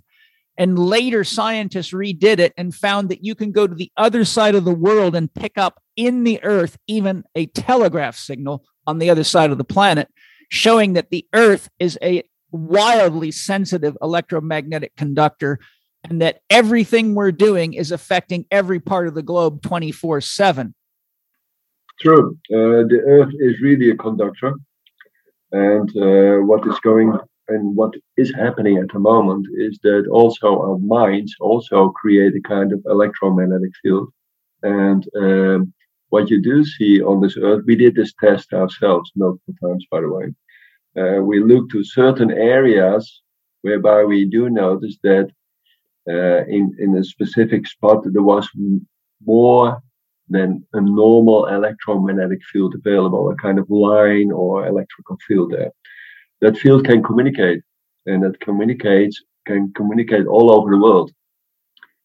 And if you are going to uh, bring toxin toxins on those fields, then you really have a problem. So what you just described is uh, is really uh, it's an issue.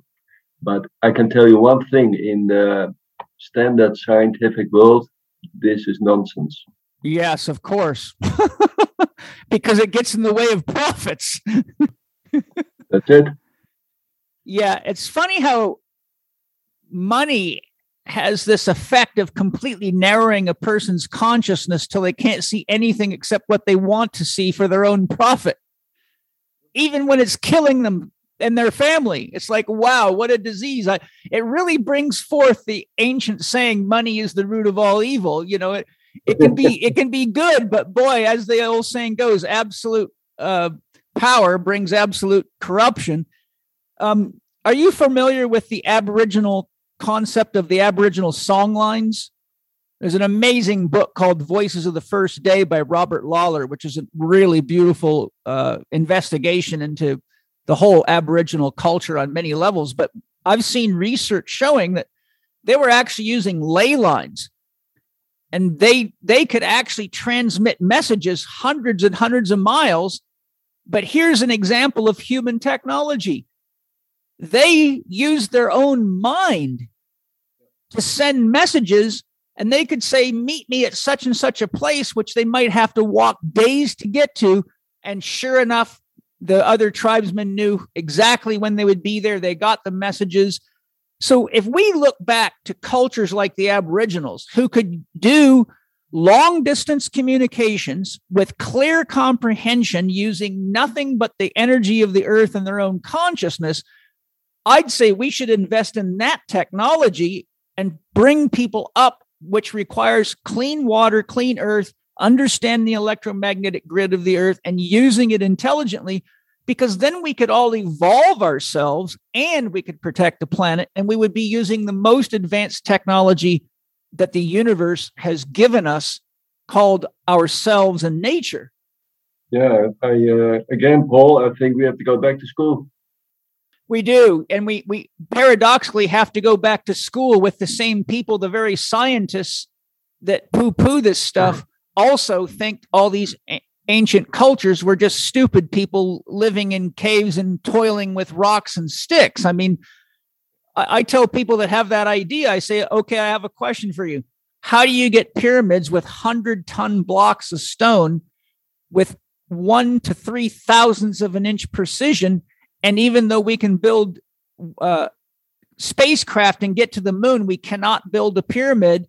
And if you believe what they say in universities that it was natives rolling those blocks of stone up wooden rollers, you're an idiot because I work with stones almost every day, and a rock that big would crush a wooden roller. So we have to go back and start really taking a lot more stock of the technology that was left for us because a lot of it's still there. We just got to think about what was really going on, such as great documentaries on Gaia and the series called Ancient Civilization, showing how they ran power through the pyramids using large stone steeples, which were packed with crystals in the middle of pools of water and created that polarity differential. And they even found copper tubes running from these water sources through the entire pyramid, showing they were powering the entire system off of stone, crystals, water, and a brass plate. So it's not a question if we have the technology, it's a question of whether or not we're going to be disciplined enough to say, okay, we've got to get rid of these monsters that are controlling everything and keeping us in the dark ages instead of telling us that the people that were the smartest on the planet were the ones in the dark ages. Yeah, well, uh, the good news is that we have a great adventure in front of us because all those things have to uh, to uh, come up. And uh, I think that this is really playing a role. I mean, if you have ever been in a pyramid, you understand that this is almost impossible to make. Uh, I mean, you cannot even see a difference of one millimeter between the stones. I mean, that means it, it's even, you cannot even put a razor blade between them. I mean, it's, it's incredible.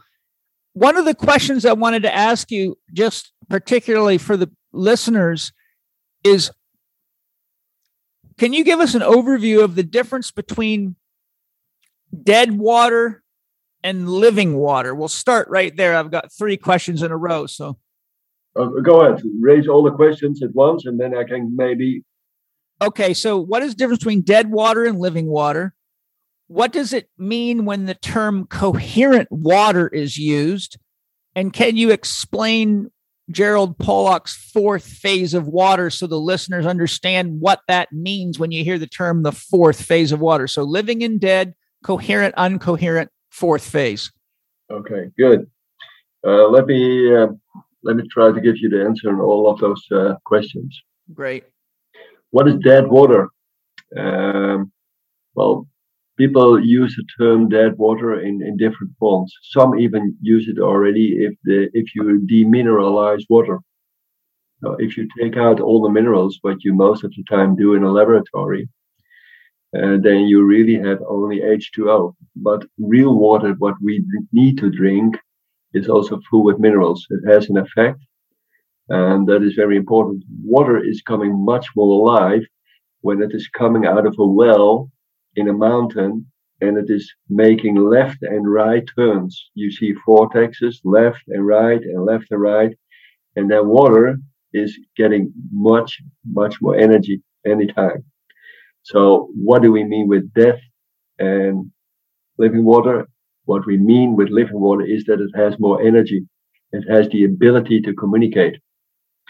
And what is coherent in this phase that in a coherent state, it has a kind of a structure in itself.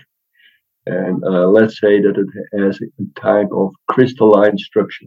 It is not one crystal and it is never stable, but it has a kind of intelligence in itself that it knows how it can attract information, data from outside, and then it can communicate with that. So something in that water knows how to communicate with the outside world, can absorb that information and can bring it to any biological system. Then water is really alive and then it has a certain state of coherence. When it is not coherent, then you can create chaotic water. Then it doesn't mean that there is, it can still have minerals in it, but it cannot create a crystalline form that can communicate with a big field around it. So it cannot absorb all the data. What Gerald Pollack did, and he did a fantastic job, he, he can show you that he can split the water in a plus and a minus. And that is what he is calling the fourth phase of water. He said, because water has the ability to do that, and that makes that we have clouds. That makes that our body can work because all that information is into the water, but it can split it up into areas. He can create a battery out of it. And that is what Gerald Pollack is calling the fourth phase of water. We don't talk about the fourth phase of water. We talk about water is the communicator in a full spectrum way, in a coherent state, so that it can absorb the outside information and bring that to a cell. Yes, so there is a, but what Gerald Pollack did is really fantastic, and he can show in uh, in a scientific way that he can split up the water, that you get really a kind of left and right turning water, or, or a plus and a minus. That's more correct what I say. So, and he also and, talks about too how it our body does it along capillary structures, arteries, veins, lymph vessels, heart. Absolutely. Yeah, absolutely. Everything, a heart, he's, he's telling us, a heart can never pump all the blood. It's impossible, he said. Yeah, Steiner talked about that in the 1800s. He said the heart is not a pump. No, yeah, it pumps, but it does much more. And only due to the fact that our, our, our water into the body has the ability to split to split in a plus and a minus, then it creates a kind of energy, and then everything is working. So uh, what Gerald did is really fantastic. Uh, but uh, very unfortunate for him, uh, his his work is only known by a limited number of scientists, and and they really love his work, and he deserves that because I think what he did is fantastic. But water can water can do much more. Yes, and and uh, you know I've studied all of Viktor Schauberger's books, and you know, as you know, I'm sure you know Schauberger, right? Oh, absolutely. He's one of your. He's from your neighborhood up there in the Scandinavia. Yeah, in yeah. Austria. Yeah. So you know he he talked about the necessary curvatures water has to go through, and showed all of his plumes that he made for moving logs, which was a question I wanted to ask you while I'm on that, but. Uh, two things. One, Schauberger's technologies have been used all over the world because there's companies that make water systems based on him and Steiner's technologies. But one of the things I've read a lot of interviews with people, for example, I saw one with a company that makes cakes. They're a, a baking company.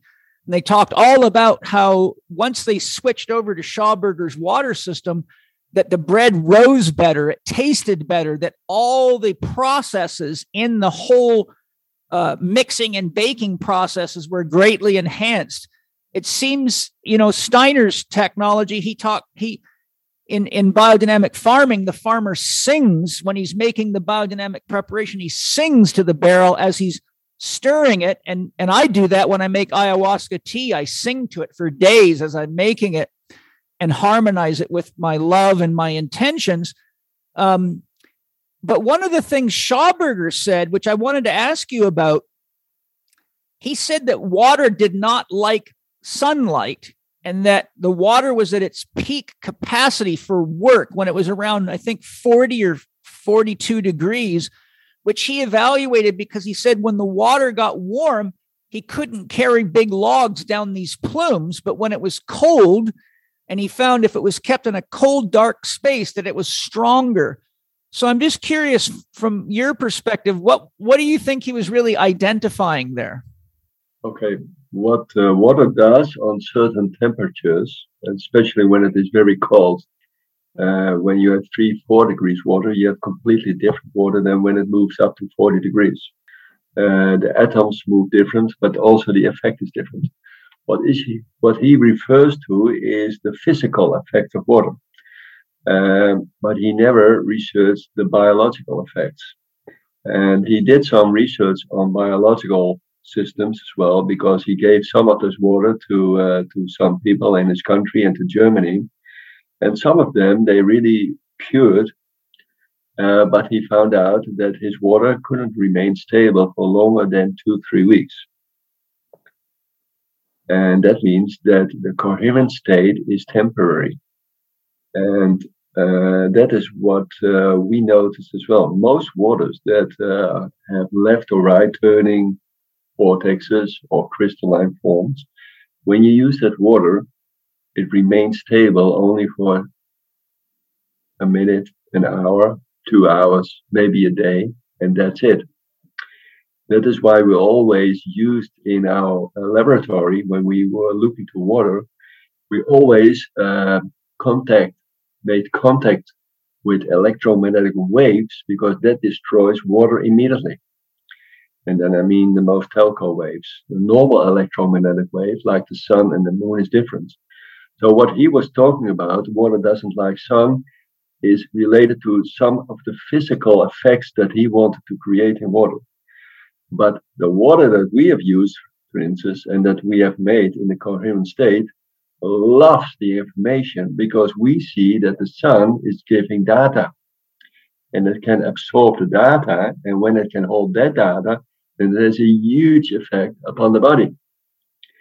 So we are talking about two different things. Yes, very interesting. Now, I'd love it if you can share what your Analemma uh, water structuring device. Do you refer to it as a pen, or what do you call it? Well, some call it a wand, uh, a wand, and other call it a pen. I don't, I don't mind. Some call it a stake. Or... Wand, wand is really more appropriate when you look at the symbology of a wand. So I'll call it the wand. So when you're using your uh, Analemma wand, um, could you tell us how it works um, and why people should consider it, and also how it works for anti-aging? Because I noticed you uh, I think there was a conversation, uh, section of the conversation with Tom Cowan, but I, I understand the concept. But I, I think I, because I really feel that that technology you've created is like we talked about a lot of people in cities are they, they don't have it as easy as people like us that, that you know go live in the country or make ourselves more connected to nature so really what i'd like like to hear from you is what does the analemma wand bring people that don't have access to real quality water, artesian water like I do or you might, and how can that tool uh, benefit them from health reason for health reasons? Uh, this is an important question, and uh, I will uh, I will definitely answer this. Water all over the world is under uh, pressure. No matter where it's coming from, we did tests of water in the Himalayas, the Rocky Mountains, Greenland, uh, from icebergs, from from all kinds of areas, Rocky Mountains. And uh, what we test is that most waters in the world, in one way or another, have lost a kind of coherent state that can absorb the full spectrum. Yes, it can absorb a certain state, and yes, it can respond. Due to the fact that we introduce a lot of toxins in the world, and nowadays also electromagnetic fields, and the way we do agriculture in the world, because a lot of the rainwater is getting onto the land. The land is quite often full with toxins, and then you get groundwater. The groundwater gets back to the river. So our cycle of the water and the communication is getting into trouble. Most people think that if you if you cleanse the water in a chemical way, then it is water again. What we what we found out is that that is absolutely not the case. Because then it still remains in its structure chaotic. So then it is still not able to get the full spectrum again. Yes, it is absolutely better if you cleanse it if when you have polluted water, but it is never ever the hundred percent. What is the wand doing uh, in the wand, you have what we call mother water. That is water that has been made in a natural way, no electricity, no, no, nothing, no magnets, nothing. It was purely based upon how Mother Nature works. We were able to listen to certain laws of nature and we brought it back into water, and that water remains stable. Even after years, we have tested that. And that water has again the full moon cycle and the sun cycle in it again. If you put such a wand into a glass and you put that into a glass for let's say 30, 40 seconds, and you swirl it around, then after 30, 40 seconds, the glass is be also becoming more coherent again. And then it can absorb again that full power from the outside world, positive world. And not only that, it also gives a protection against some of the radiation from 4 and 5G as well. Oh, that's fantastic. That is how we tested it. that was for us very, very critical. And uh, what we have seen is then we tested it on, I don't know um, on how many farms in the world, but also on humans and on animals. And one of the tests that you just mentioned is that yes, we did a test in London and we gave it to people that want for three months. And they had to drink two, three glasses of water a day. And that's what they did for two, three months. And before and after the test, urine and blood me- measurements were taken of those people. And surprise, surprise, all of them had a different GlycanAge effect into the body. And what does it mean? That the aging process went down dramatically, dramatically even by some people. Uh, people who were four, 50, 60 years old, their average age, biological age, went down with 12 years. Wow. And those tests uh, all were done by an external organization because we don't have the equipment. It's done by official organizations. Right. Hi, everybody. Do you guys want to know one of my secret weapons that helps me avoid being sick or feeling run down? It's Organifi Immunity. Organifi Immunity is a super high quality, certified organic drink mix that provides daily immune support and supports overall immunity. Organifi Immunity contains whole food vitamins C and D, whole food zinc, mushroom beta glycans, and provides only natural sweetness. Not only will you support your immune system, but you'll also get on the go superfoods in a delicious orange blend that is great for you and your kids, and everyone will love it. My family and I love it, and it's easy as tearing off the top of the package and mixing it with high quality drinking water, and you can rest a little easier knowing that you're enhancing your immune system, which is probably a good idea now that so many people are spending so much time indoors, breathing indoor air, and lacking sun exposure. Why not enjoy a little immune insurance while getting certified organic nutrients, superfoods, and great taste that's quick, easy, and effective? To get your Organifi immunity and shop their amazing product line with your Living 4D discount, go to organifi.com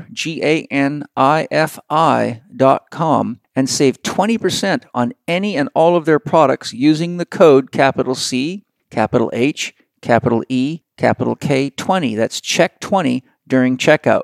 Enjoy Organifi.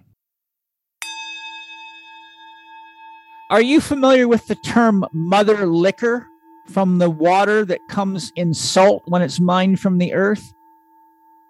Oh, Okay.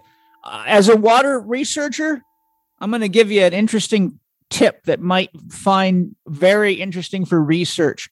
If you buy uh, like a bulk amount of, say, Celtic sea salt, I've had, I've bought, um, especially the bigger crystals, you know, not the fine ground crystals, but uh, the, the bigger ones that are like little cubes. You can actually see the cubical structure of the salt. So maybe, uh, you know, an eighth of an inch each side of the cube. If you open the packages, they're often wet inside. And in my studies of salt, I found experts talking about the mother liquor, which is the ocean water from millions of years ago trapped inside the salt formations. And they talk about how there's typically in a in in, in salt there's about 40 roughly 40 to 42 um, minerals and trace minerals, but there's also additionally another 40 plus micro elements like micronutrients from the ocean itself that's trapped into the salt, which is very helpful nutrition for the body. And hor- as you surely know, um, minerals are key hormone regulators in the body. But the reason I'm bringing this up is because it would really be interesting for you to use your technology, especially looking at photon exchange structure, to get a hold of some high quality sea salt that still has that mother liquor in it. And if you could carefully extract it and test that, because I think there might be some secrets hiding in there for you. Yep. Well, I'm looking forward to it. I'll uh, definitely will uh, will have a look on this. Yeah, the term is mother liquor. That's the name of the uh, water, ancient water trapped in these salt formations. Um, I think I learned about that. There's a audio program available through the Celtic sea salt people. If I can find that audio, I'll, I'll email it to you. But uh, but I know for sure it's there because I've actually opened packages of salt and thought there this must be the mother liquor because this is wet and they didn't send it. They didn't. They don't water salt, otherwise it would dissolve. You can, yeah, you can tell it's inside the crystals. Um, the other thing is that we haven't talked about.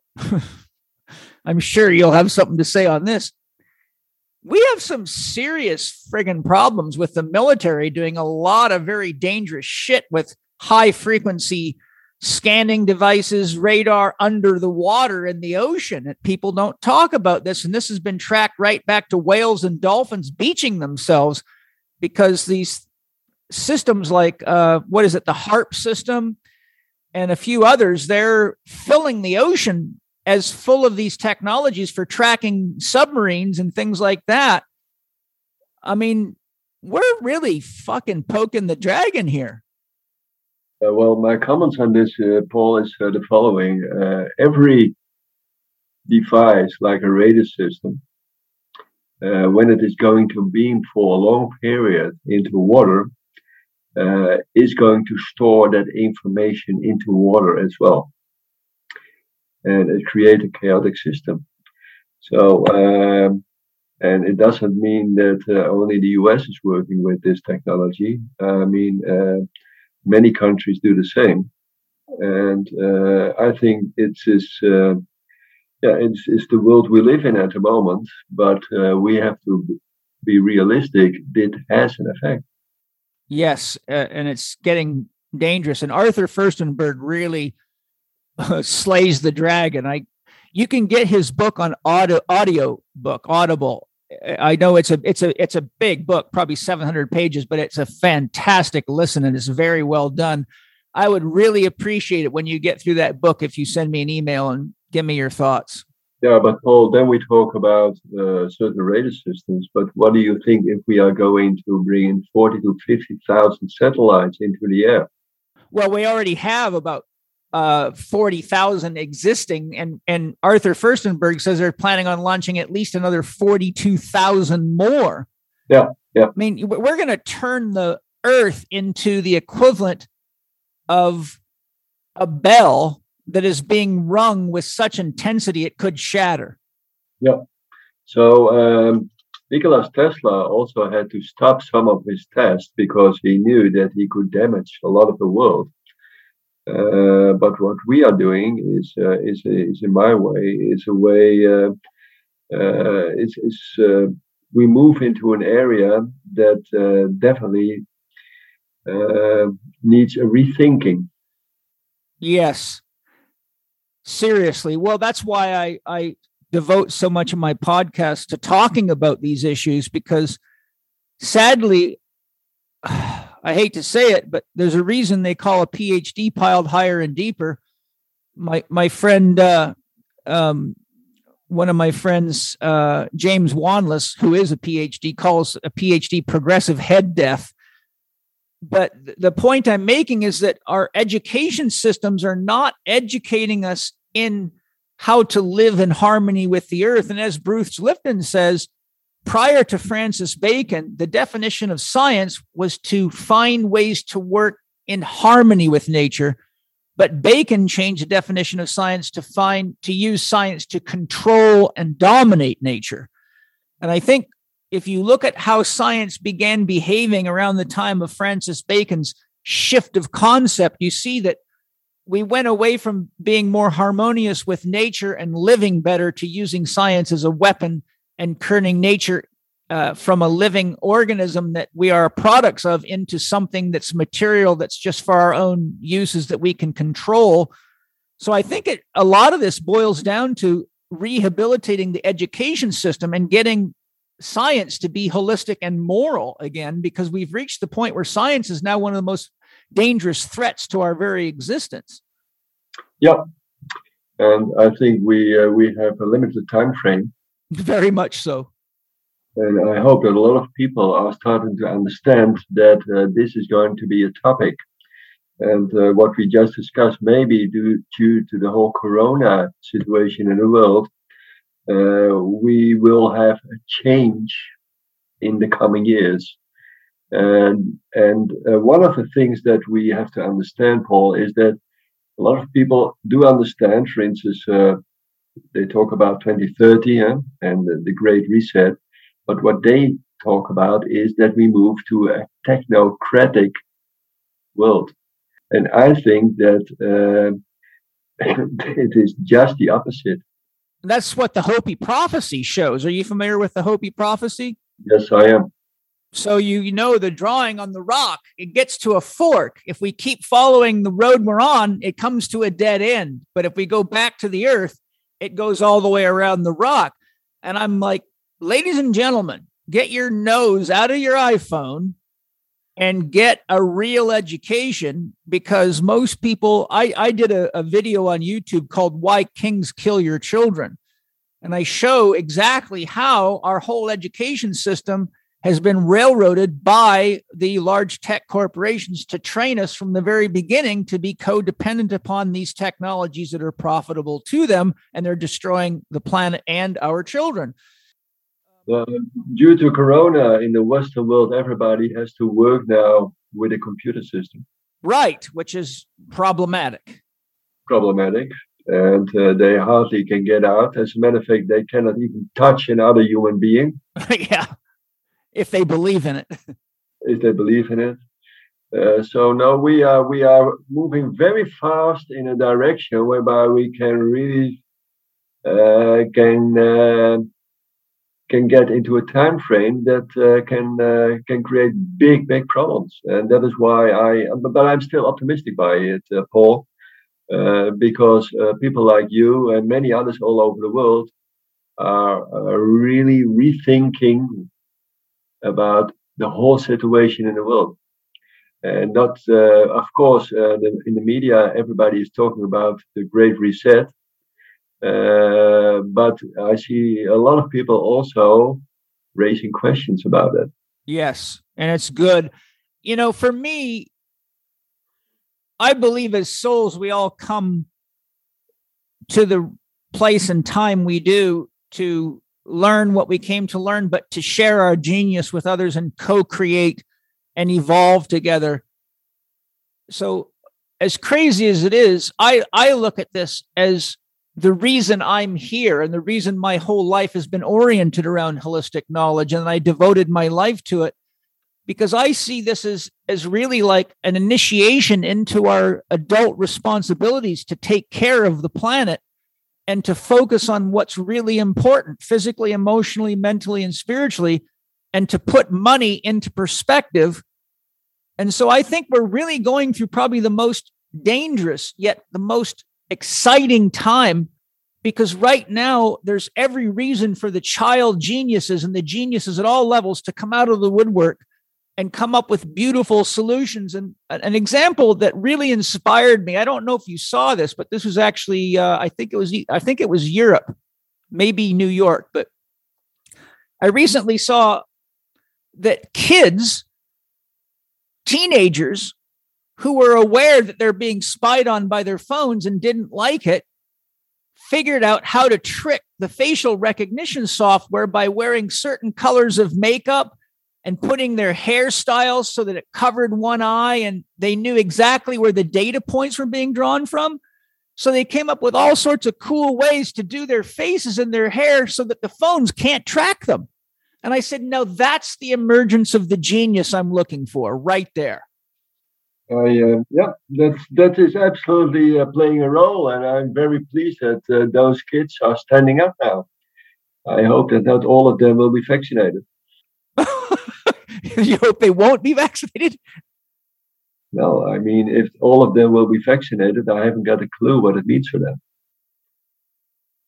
I, I missed you there.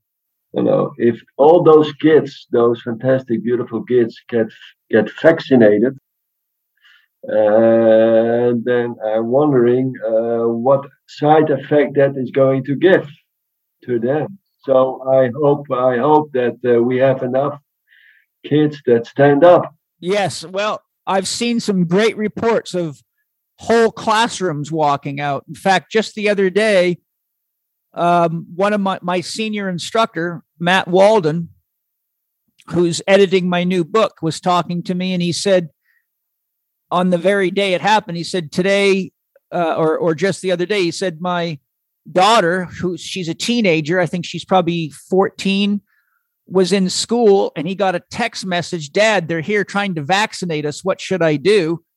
And she said to him that the star uh, football player, soccer player of the school was in her classroom and he stood up in front of the whole class and said, This is bogus science. These have not been properly researched, and I do not want to be used as a guinea pig. I don't know about you, but I'm not letting them vaccinate me. And the, all the kids listened to him and they walked out together. They would refuse to. So I think it only takes a, a few strong, wise ones to pull the other ones into formation.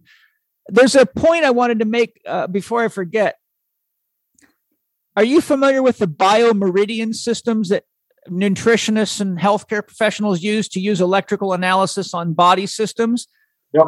Well, my wife Angie, she's a, she's a, a licensed nutritionist, and um, years ago when her and I first got together, about ten years ago, I'd been drinking my water from my water charger since 2006, and that's all I drink unless I absolutely can't get to it because I'm traveling or something.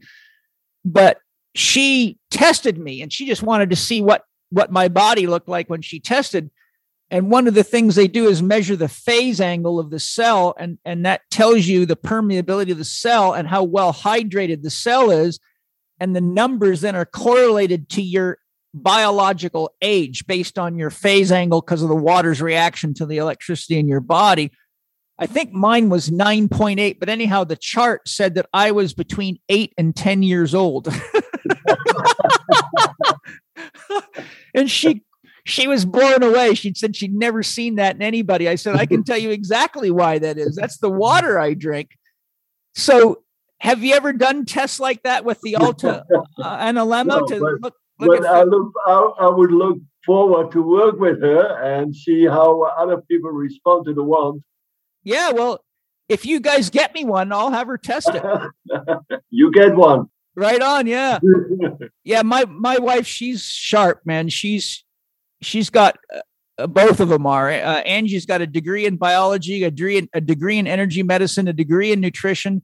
She's an advanced trained shaman who did three years of training with Michael Harner at the Institute for Shamanic Studies, and she's a uh, and she's fin- about to finish her training to be an instructor in biogeometry for Ibrahim Karim, and our whole property is done in biogeometry.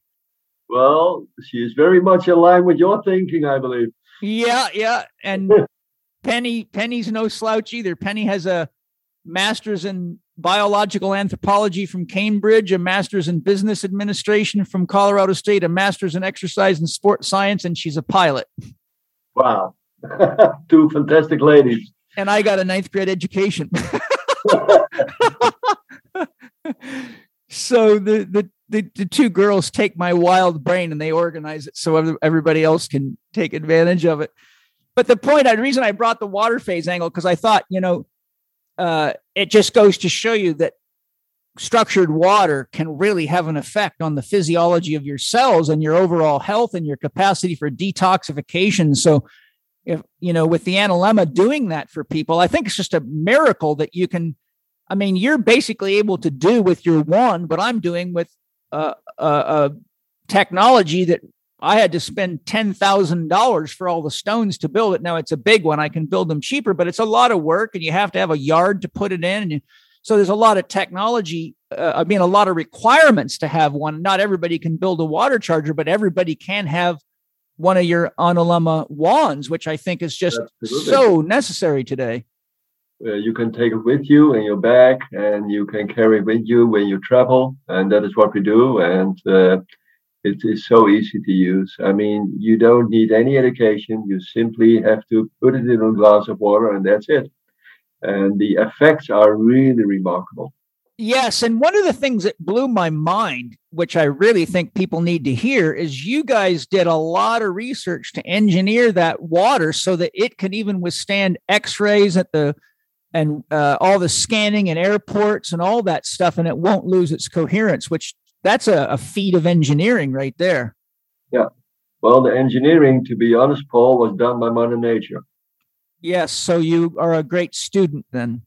That's it. And uh, we we had to go through uh, some very interesting lessons, and to find out how do you keep it that way.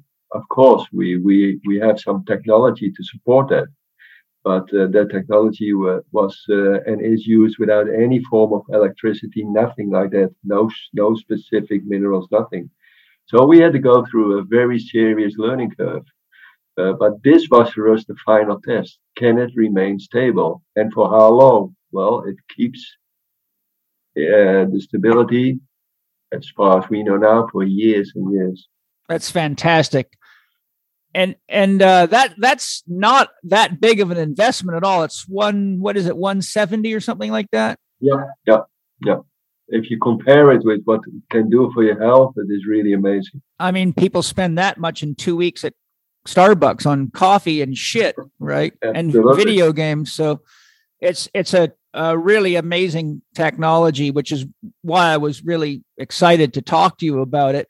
Uh, one of the books I've studied is Blueprint for Immortality by Harold Saxton Burr, which I think was published in like 40, somewhere between 47 and 49, 1947, 49. He was a professor, a professor at Yale University and conducted experiments that demonstrated water's capacity to carry psychic energy and information. He took seeds of the same genus and source and potted them and then broke them into two groups. He then had students in his class hold on to a glass mason jar with, of water, uh, each of them, for about three to four hours which was group A. He also took mason jars of water to a psych ward in a hospital where people were under lock and key because of psychological illness. And he got them to hold on or interact with mason jars of water. And then he watered group A uh, plants, seeds with the water that his students had interact with, and group B with the water that the psychologically ill people had handled. And then he shows what happens when the plants grew, and it is mind blowing. Have you ever happened to have seen that book? No. Oh my God, you'd find it amazing. Blueprint for Immortality by Harold Saxton Burr. Well, the water on the plants from the psychologically ill people cause the plants to grow crooked. I don't know if you've ever seen picture of, of what happens to plants that grow near negative ley lines where they how they get all gnarly yeah, yeah. not only did they have all these weird entanglements but the leaves often grew down away from the sun and they looked just very sick they looked like they were depressed they looked like psychologically ill people so i was just curious what are your thoughts on the uh, psychic uh, capacity of water with this kind uh, of preset well, what you do, uh, Paul, is that with your mind, you create also an electromagnetic field constantly. Otherwise, we couldn't think, and the mind cannot work. And your complete electromagnetic field around you has an effect upon water as well. If I give you water that is open for the environment, then it me- immediately it takes over the environmental energy. So if you uh, give it into the hands of certain people, because it it also works with people who have a certain disease. And uh, we have seen these effects on plants as well. So this is not really a surprise. It just tells you that any electromagnetic field, no matter how sensitive it is, if you give it for a longer period to water, then the water will respond to that. And that means it takes over a kind of crystalline form that can communicate with that specific field and energy level. And that energy level is then getting into the plant. Right. And and then it becomes in formation. It directs the formation for better or worse. That's it. You have put data into the water. The, da- the data is negative. So if you bring in negative, you get it out. Yeah. So if you put negative information in water, then you're going to get a negative gene expression. Yep. That's what you see.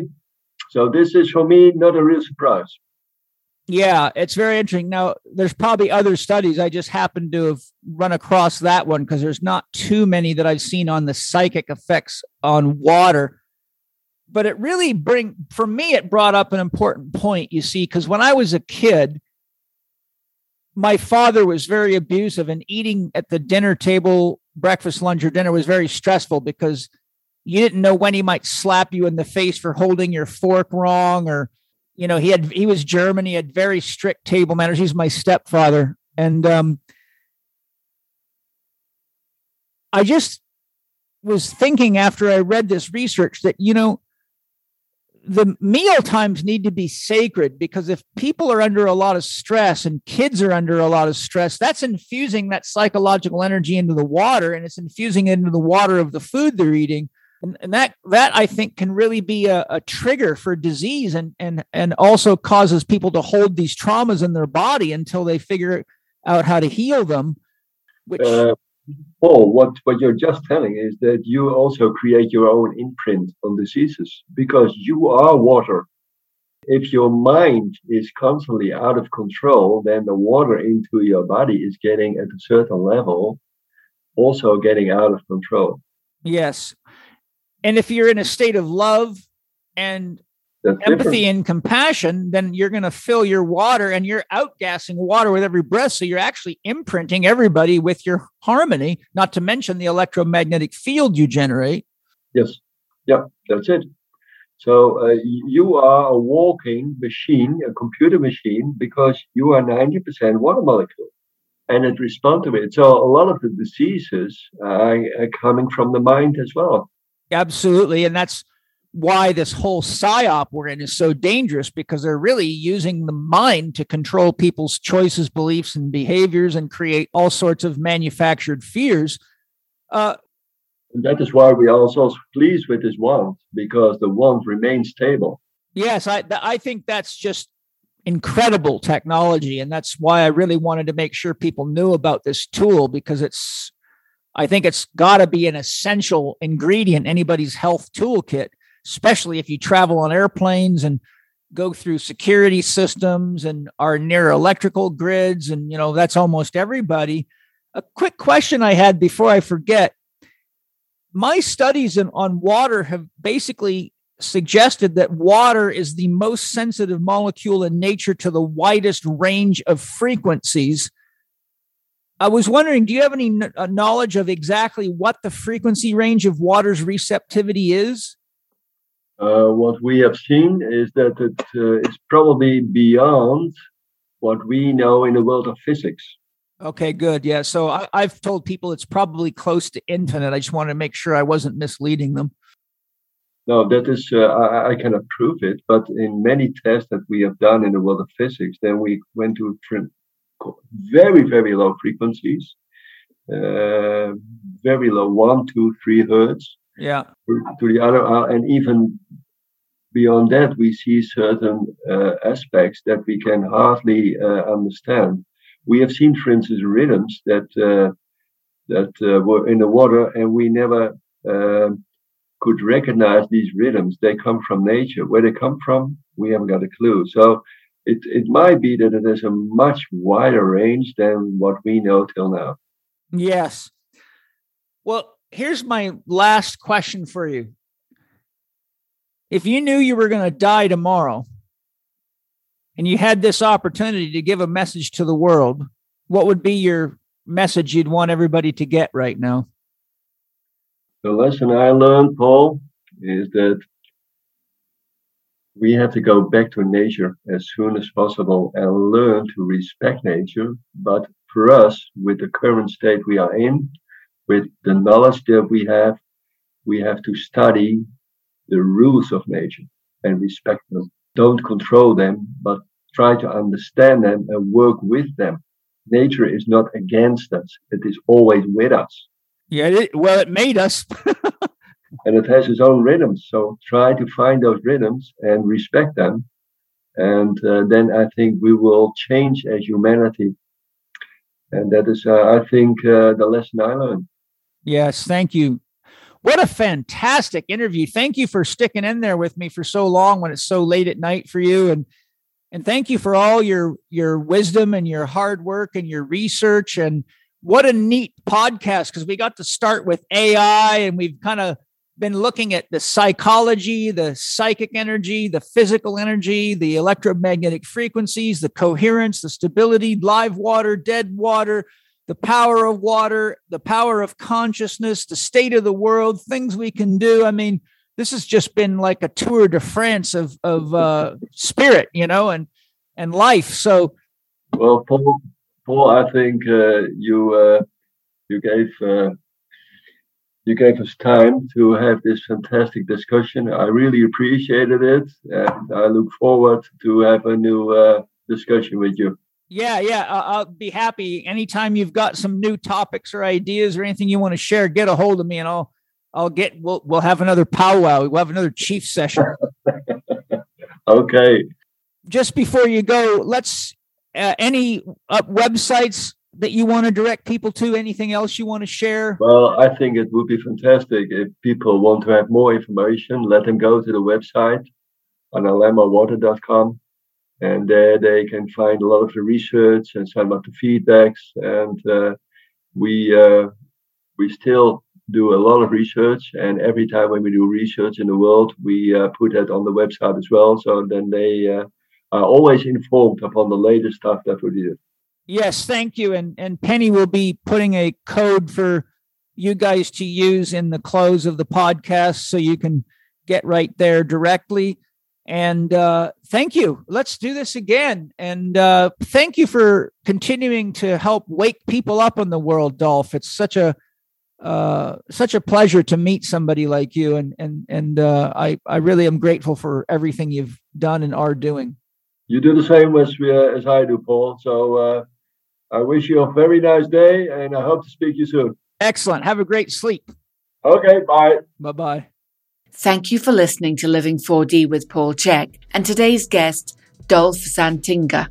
Visit the Analemma Water website at analemma-water.com. That's A N A L E M M A dash W A T E R dot com, or connect via Facebook at Analemma Water or on Instagram at Analemma Water underscore. To get your own Analemma Water wand, go to bit.ly forward slash Analemma Water. That's bit.ly forward slash A N A L E M M A W A T E R. Follow Paul Chek on Instagram at paul.chek, on Twitter at Paul Chek, or on his YouTube podcast channel, youtube.com forward slash living 4D with Paul Chek. Watch more on Paul's blog at paulcheksblog.com and get your free subscription to Chek videos and more at the Chek Institute's new media site, chekiva.com.